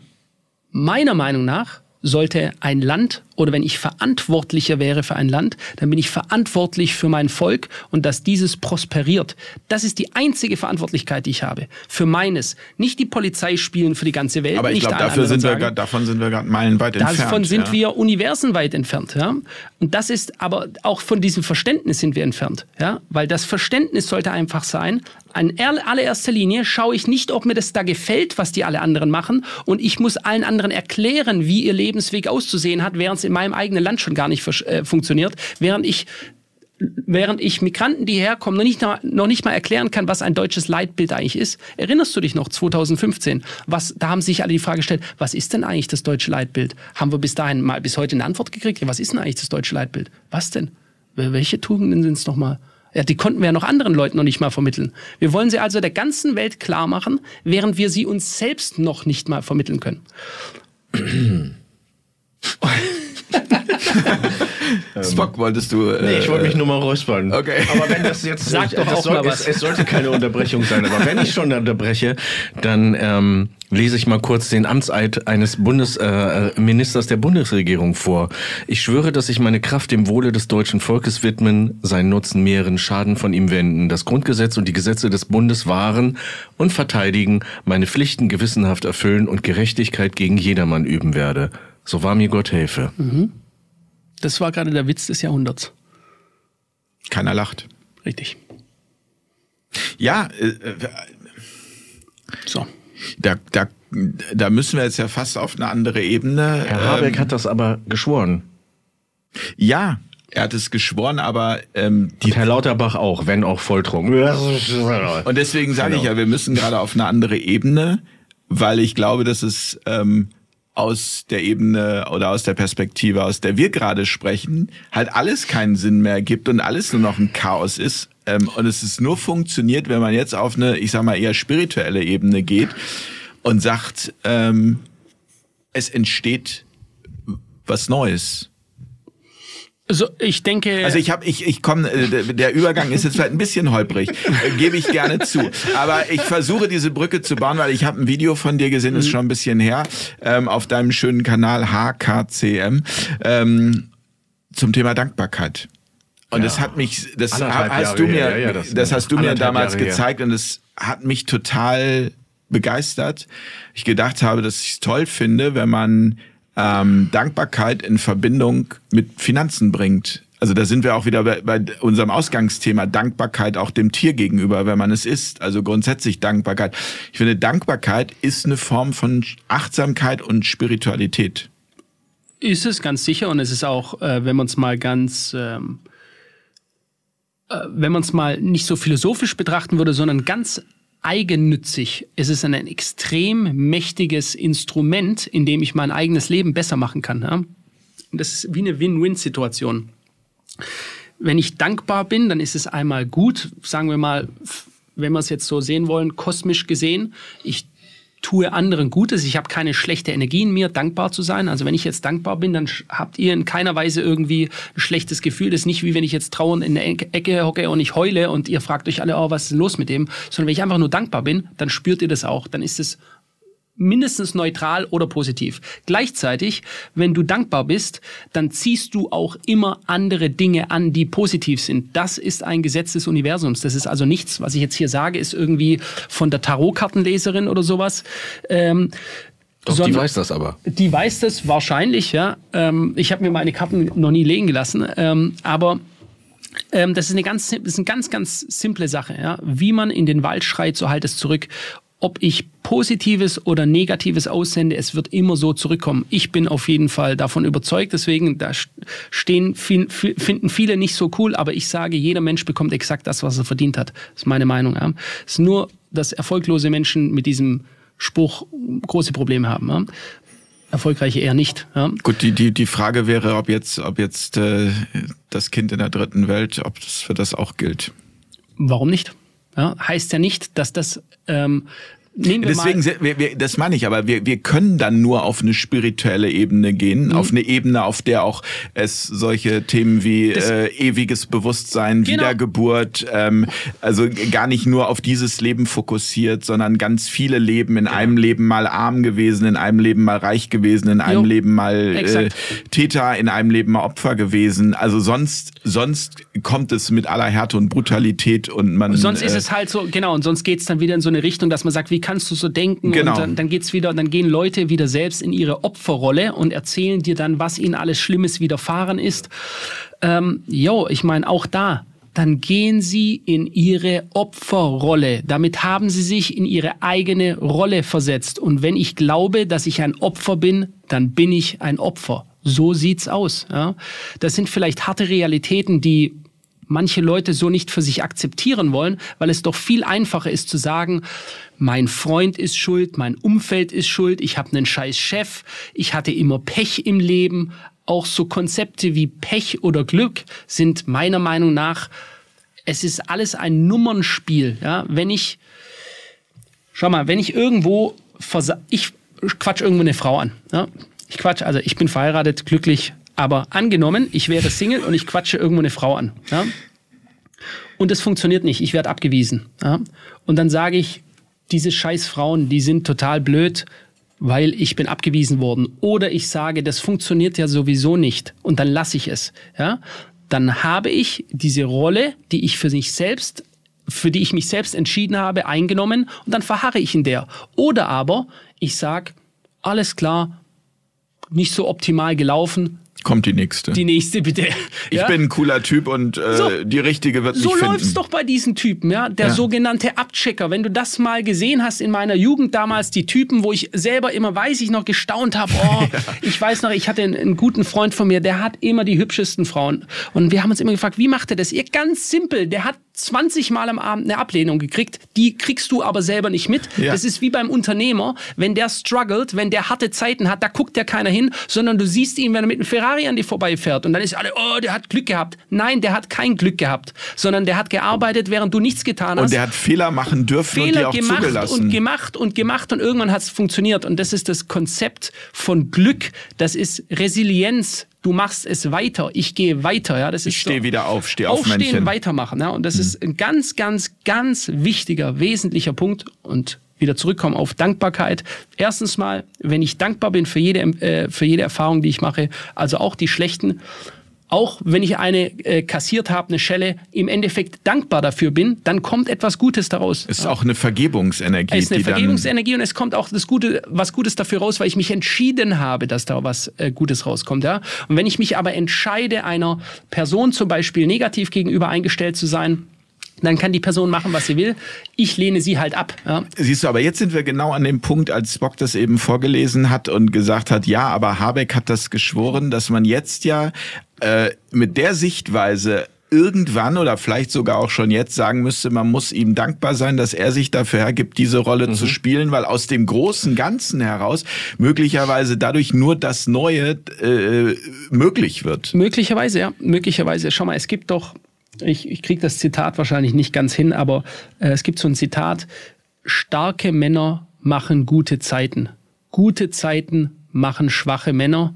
Schwache Männer machen schlechte Zeiten. Schlechte Zeiten machen starke Männer. Und jetzt dreht sich dieses ganze Rad wieder. Ja. Verstehst du? Ja. Das ist in der heutigen Zeit, würde man sagen, Menschen, nicht nur der Mann. Aber dieses Zitat, ich meine, ist damals, äh, ging eben mit Männern. Ja? Und das ist genauso ist dieser Lebenszyklus, ja. Die Generation, die es aufbaut, ist die Generation. Schau dir doch das Wunder, Deutsch, äh, das Wirtschaftswunder in Deutschland an. Ja? Diese Leute kamen zurück. Mein Großvater damals, der kam zurück. Der ist ich glaube, drei Monate lang gelaufen. In der Nähe von Stalingrad ist der äh, Ge- Kriegsgefangenschaft entkommen. Hat mir furchtbar, nur ganz selten darüber geredet, furchtbarste Dinge erzählt. Da habe ich dann auch nicht mehr nachgefragt. Hatte eine Fliegerbombe bei sich im Haus drin. Ist danach erfolgreicher Unternehmer geworden, hat eine große Firma aufgebaut, der ist im Teppichhandel gewesen. Und all das, obwohl der gehungert hat, Tod und Verdammnis gesehen hat, furchtbarste Zeiten, die wir uns in unserer heutigen Gesellschaft gar nicht mehr vorstellen können. Auch da, wir haben doch keine Ahnung, was es wirklich bedeutet, wenn es mal knallt, wie es dort jetzt beispielsweise in der Ukraine gerade abgeht. Ja? Da haben wir keine Ahnung davon. Und diese Männer, diese, nicht nur die Männer, sondern diese Menschen, die Frauen genauso, die hatten mindestens genauso schlimme Zeiten gehabt, die hatten den Bombenterror hier mitbekommen und so weiter. Diese Menschen haben eines der wirtschaftsstärksten Länder nachher geschaffen wieder, aus eigener Kraft, eigener Arbeit wieder hervorgehoben. Stein für Stein für Stein die Trümmerfrauen damals. Ja? Die sind nicht um die halbe Welt gereist, um sich dann dort niederzulassen, sondern die haben die einzelnen Steine der verbombten Häuser wieder aufeinander gelegt und haben Stück für Stück dieses Land wieder aufgebaut und haben eine brutale Wirtschaftsmacht. Aber, aber, aber ja. dann wäre es jetzt an der Zeit zu sagen, dann können wir auch aufhören, uns zu empören. Also dann ist letztendlich die Lösung vielleicht darin zu sagen, okay, wir haben, also klar, wir müssen eine rote Linie ziehen, wir müssen sagen, also bis hierher und nicht weiter, mhm. für, also für uns selbst und für richtig. unsere Familien. Aber grundsätzlich aufhören, ähm, das ist ja auch das, darüber haben wir uns ja schon häufig unterhalten und, und das ist auch immer wieder mein Thema, zu sagen, im Dagegensein verliert man viel zu viel. Energie. Genau. Ja, so ist es äh, politisch gesehen. Die Opposition ist ja auch einfach nur immer, buh, uh, wenn du das hörst, was da im Bundestag abgeht. Das, das müsste man Leuten einfach mal vorspielen, was das von den Kindergarten Das heißt ist, ja. ja. nicht, dass man das, dass man das für gut hält. Es geht einfach Korrekt. nur darum zu erkennen, wie man wie man die Energie, die man hat und die man nur einmal zur Verfügung Exakt. hat, entweder verliert für den Kampf gegen oder um das Neue zu schaffen. Genau. Und du hast doch ganz am Anfang mir die Frage gestellt, machst du dir Sorgen insgesamt? Ich habe gesagt, nicht um mich selber. Und das ist der Punkt. Ich vertraue auf meine, mein engstes Umfeld und auf ähm, meine Leistungskraft und auf das, was wir als Firma machen, dass unsere Dienstleistung immer gefragt sein wird, weil wir ein gewisses Mindset haben. Dieses Mindset ist einfach nur vorwärts. Wir haben nicht drei Rückwärtsgänge, wir haben fünf Vorwärtsgänge und keinen Rückwärtsgang. Ja. Es geht einfach nur weiter. Ja. Wir haben beispielsweise jetzt in der schwierigsten Zeit, wo ich selbst, auch das gebe ich auch zu, als Unternehmer hat man auch immer mal Ängste und so. Selbst nachts schon aufgewacht und gesagt habe, ist das so klug? Wir, wir haben uns quasi vervierfacht jetzt auch von der, von der Mitarbeiterzahl. Zahl.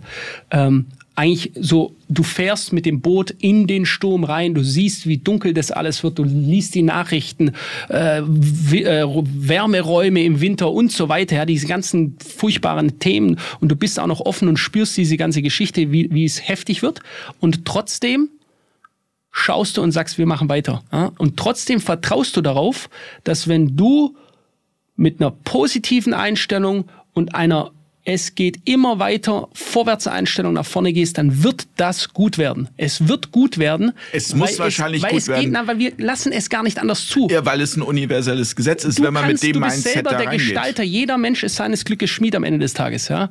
Und es, und du kannst in dein Universum zu einem weit größeren Maße beeinflussen, als du eigentlich denkst. Gerade die Leute, die halt eh denken, äh, ich habe da eh keine Chance, genau, dann hast du keine Chance. Henry Ford hat einmal gesagt, ob du glaubst, dass du es kannst oder glaubst, dass du es nicht kannst, du hast immer recht. Und so ist es. Du hast am Ende immer recht. Wenn du dir sagst, du kannst es nicht, dann kannst du es nicht. Und du kriegst es dann auch bestätigt durch Und das, was... Es ist dann so. Was, es ist, du hast es selbst hm. erschaffen. Du materialisierst ja deine eigene Umwelt. Ja? Also raus aus der Opferrolle, rein ins äh, Handeln. Also äh Arsch bewegen, machen äh, und klar, ich, äh, ich, ich spreche auch Dinge an und äh, ähm, wenn du so willst, echauffiere mich da auch, ja, weil es mich auch ankotzt, was ich da teilweise sehe, weil ich mir denke, eigentlich ist das unnötig. Wir könnten es eigentlich, wir müssten nicht durch die ganze Scheiße durchlaufen. Aber vielleicht ist es wohl unser Schicksal. Vielleicht haben wir es so gewollt. Vielleicht ja. ist das auch ein, ein, Gesetz Lernen durch Schmerz. So vielleicht ist, ist, das auch äh, etwas. Das ist es, das ist es. Es ist Lernen durch Schmerz. Wir müssen, und ich glaube, das ist, Schau mal, erstens jedes... Obwohl das mag zynisch klingen für jemanden, der jetzt wirklich gerade ganz unten ist, ja. aber äh, aber äh, ähm, wir, das ist ja auch the great equalizer irgendwann. Wenn es hier richtig übel wird, dann wird es für sehr viele Leute übel. Ähm, da hast du vielleicht mit Geld das etwas angenehmer, klar.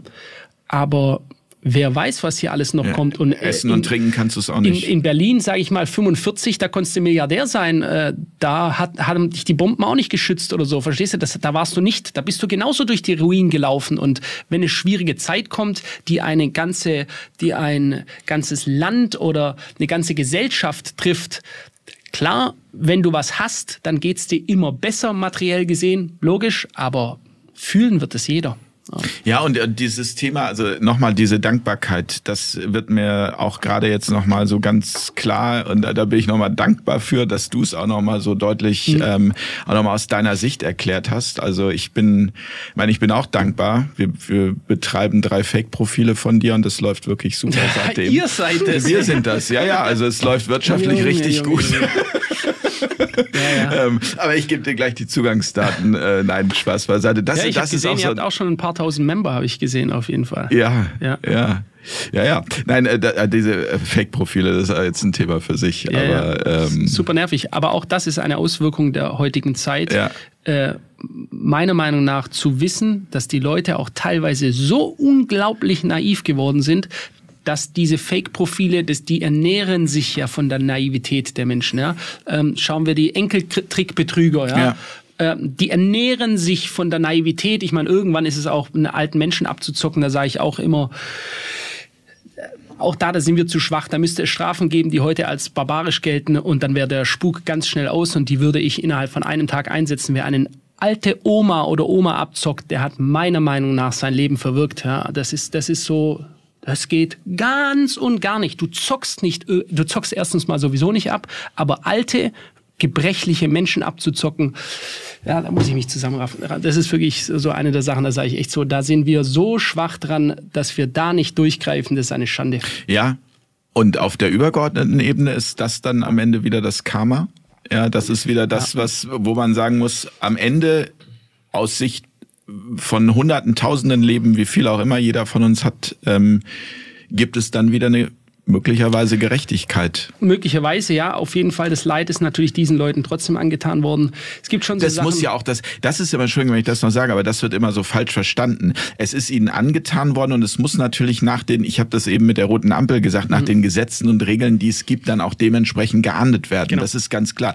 Das heißt nicht, wenn man die spirituelle Ebene herzitiert oder die Adlerperspektive, dass man dann sagen kann, ähm, da muss man da nichts machen. Im Gegenteil, das wird immer so dargestellt, natürlich muss das dann eben auch ähm, vor Gericht oder wie auch immer und die dementsprechende Strafe ausgesprochen genau. werden. Aber in, in der heutigen Zeit haben wir durch ein wie ich meine, falsch verstandenes liberales Mindset, dass wir meinen, auch jeder kann irgendwie korrigiert werden, wie in der Schule, dass ich einen Aufsatz korrigiere. Ja?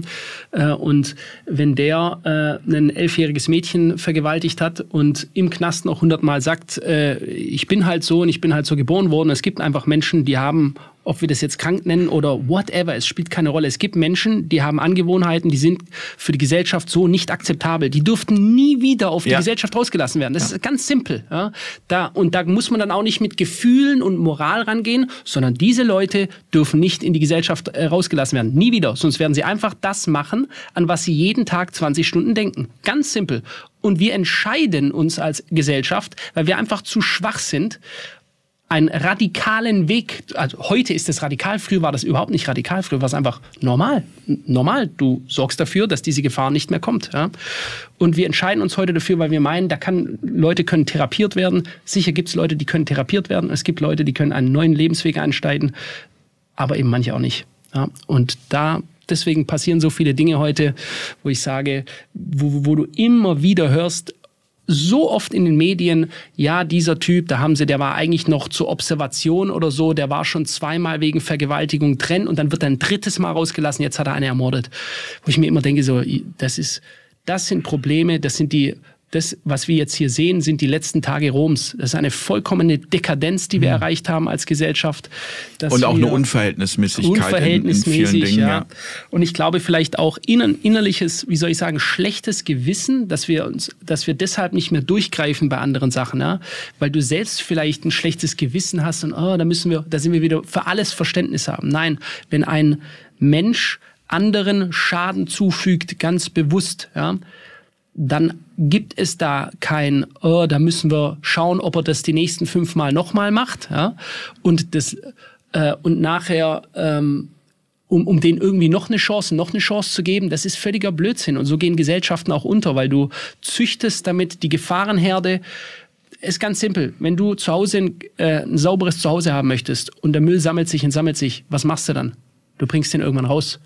Und was machen wir? Wir potenzieren ihn, dass der Most irgendwann zum Wein wird, irgendwann zum Essig wird. Es wird immer mehr. Wir lassen den Müll immer weiter stapeln, stapeln, stapeln. Und wir äh, denken, wir stellen ihn an eine andere Stelle weg. Wir machen ihn einfach irgendwo anders hin und irgendwann ist er wieder da. Das geht, das funktioniert aber nicht. Und das sind Jahrtausende alte Regeln, die eigentlich jedem Menschen klar sein müssen, die wir in unserer Gesellschaft irgendwie verlernt haben und meinen, dass gewisse Dinge, das macht man heutzutage so nicht mehr und das bringt ähm, immense Probleme. Wenn wir Kriminalität anschauen, die in den letzten Jahren massiv nach oben gegangen ist, bringt es immense Probleme in unser Land rein. Ein, ein, ein großer Traum von dir? Was, was du in diesem Leben neben Angeln und äh, ein großer Traum von Kämpfen mir. in Käfigen? Also Nein, ich, das machst du ja nicht. Äh, ja. Ähm, ähm aber also gibt es irgendwas, wo du sagst, das, also sagen wir mal, es gibt ja diesen schönen Film Knocking on Heaven's Door. Ja. Ähm, also ich würde.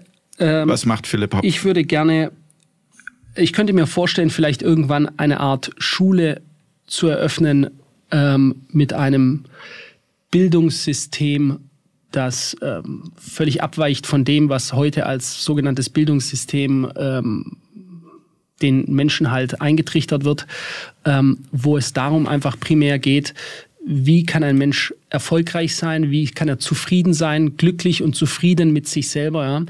Beispielsweise Glaubenssätze, Dankbarkeit, Sensibilisierung auf wichtige Dinge, aber eben auch einen starken Menschen hervorbringen, der widerstandsfähig ist, ja, der sich verteidigen kann. Ja. All das sind wichtige Dinge, die waren jahrtausende lang wichtig. Jetzt plötzlich, zack, sind sie nicht mehr wichtig. Ja.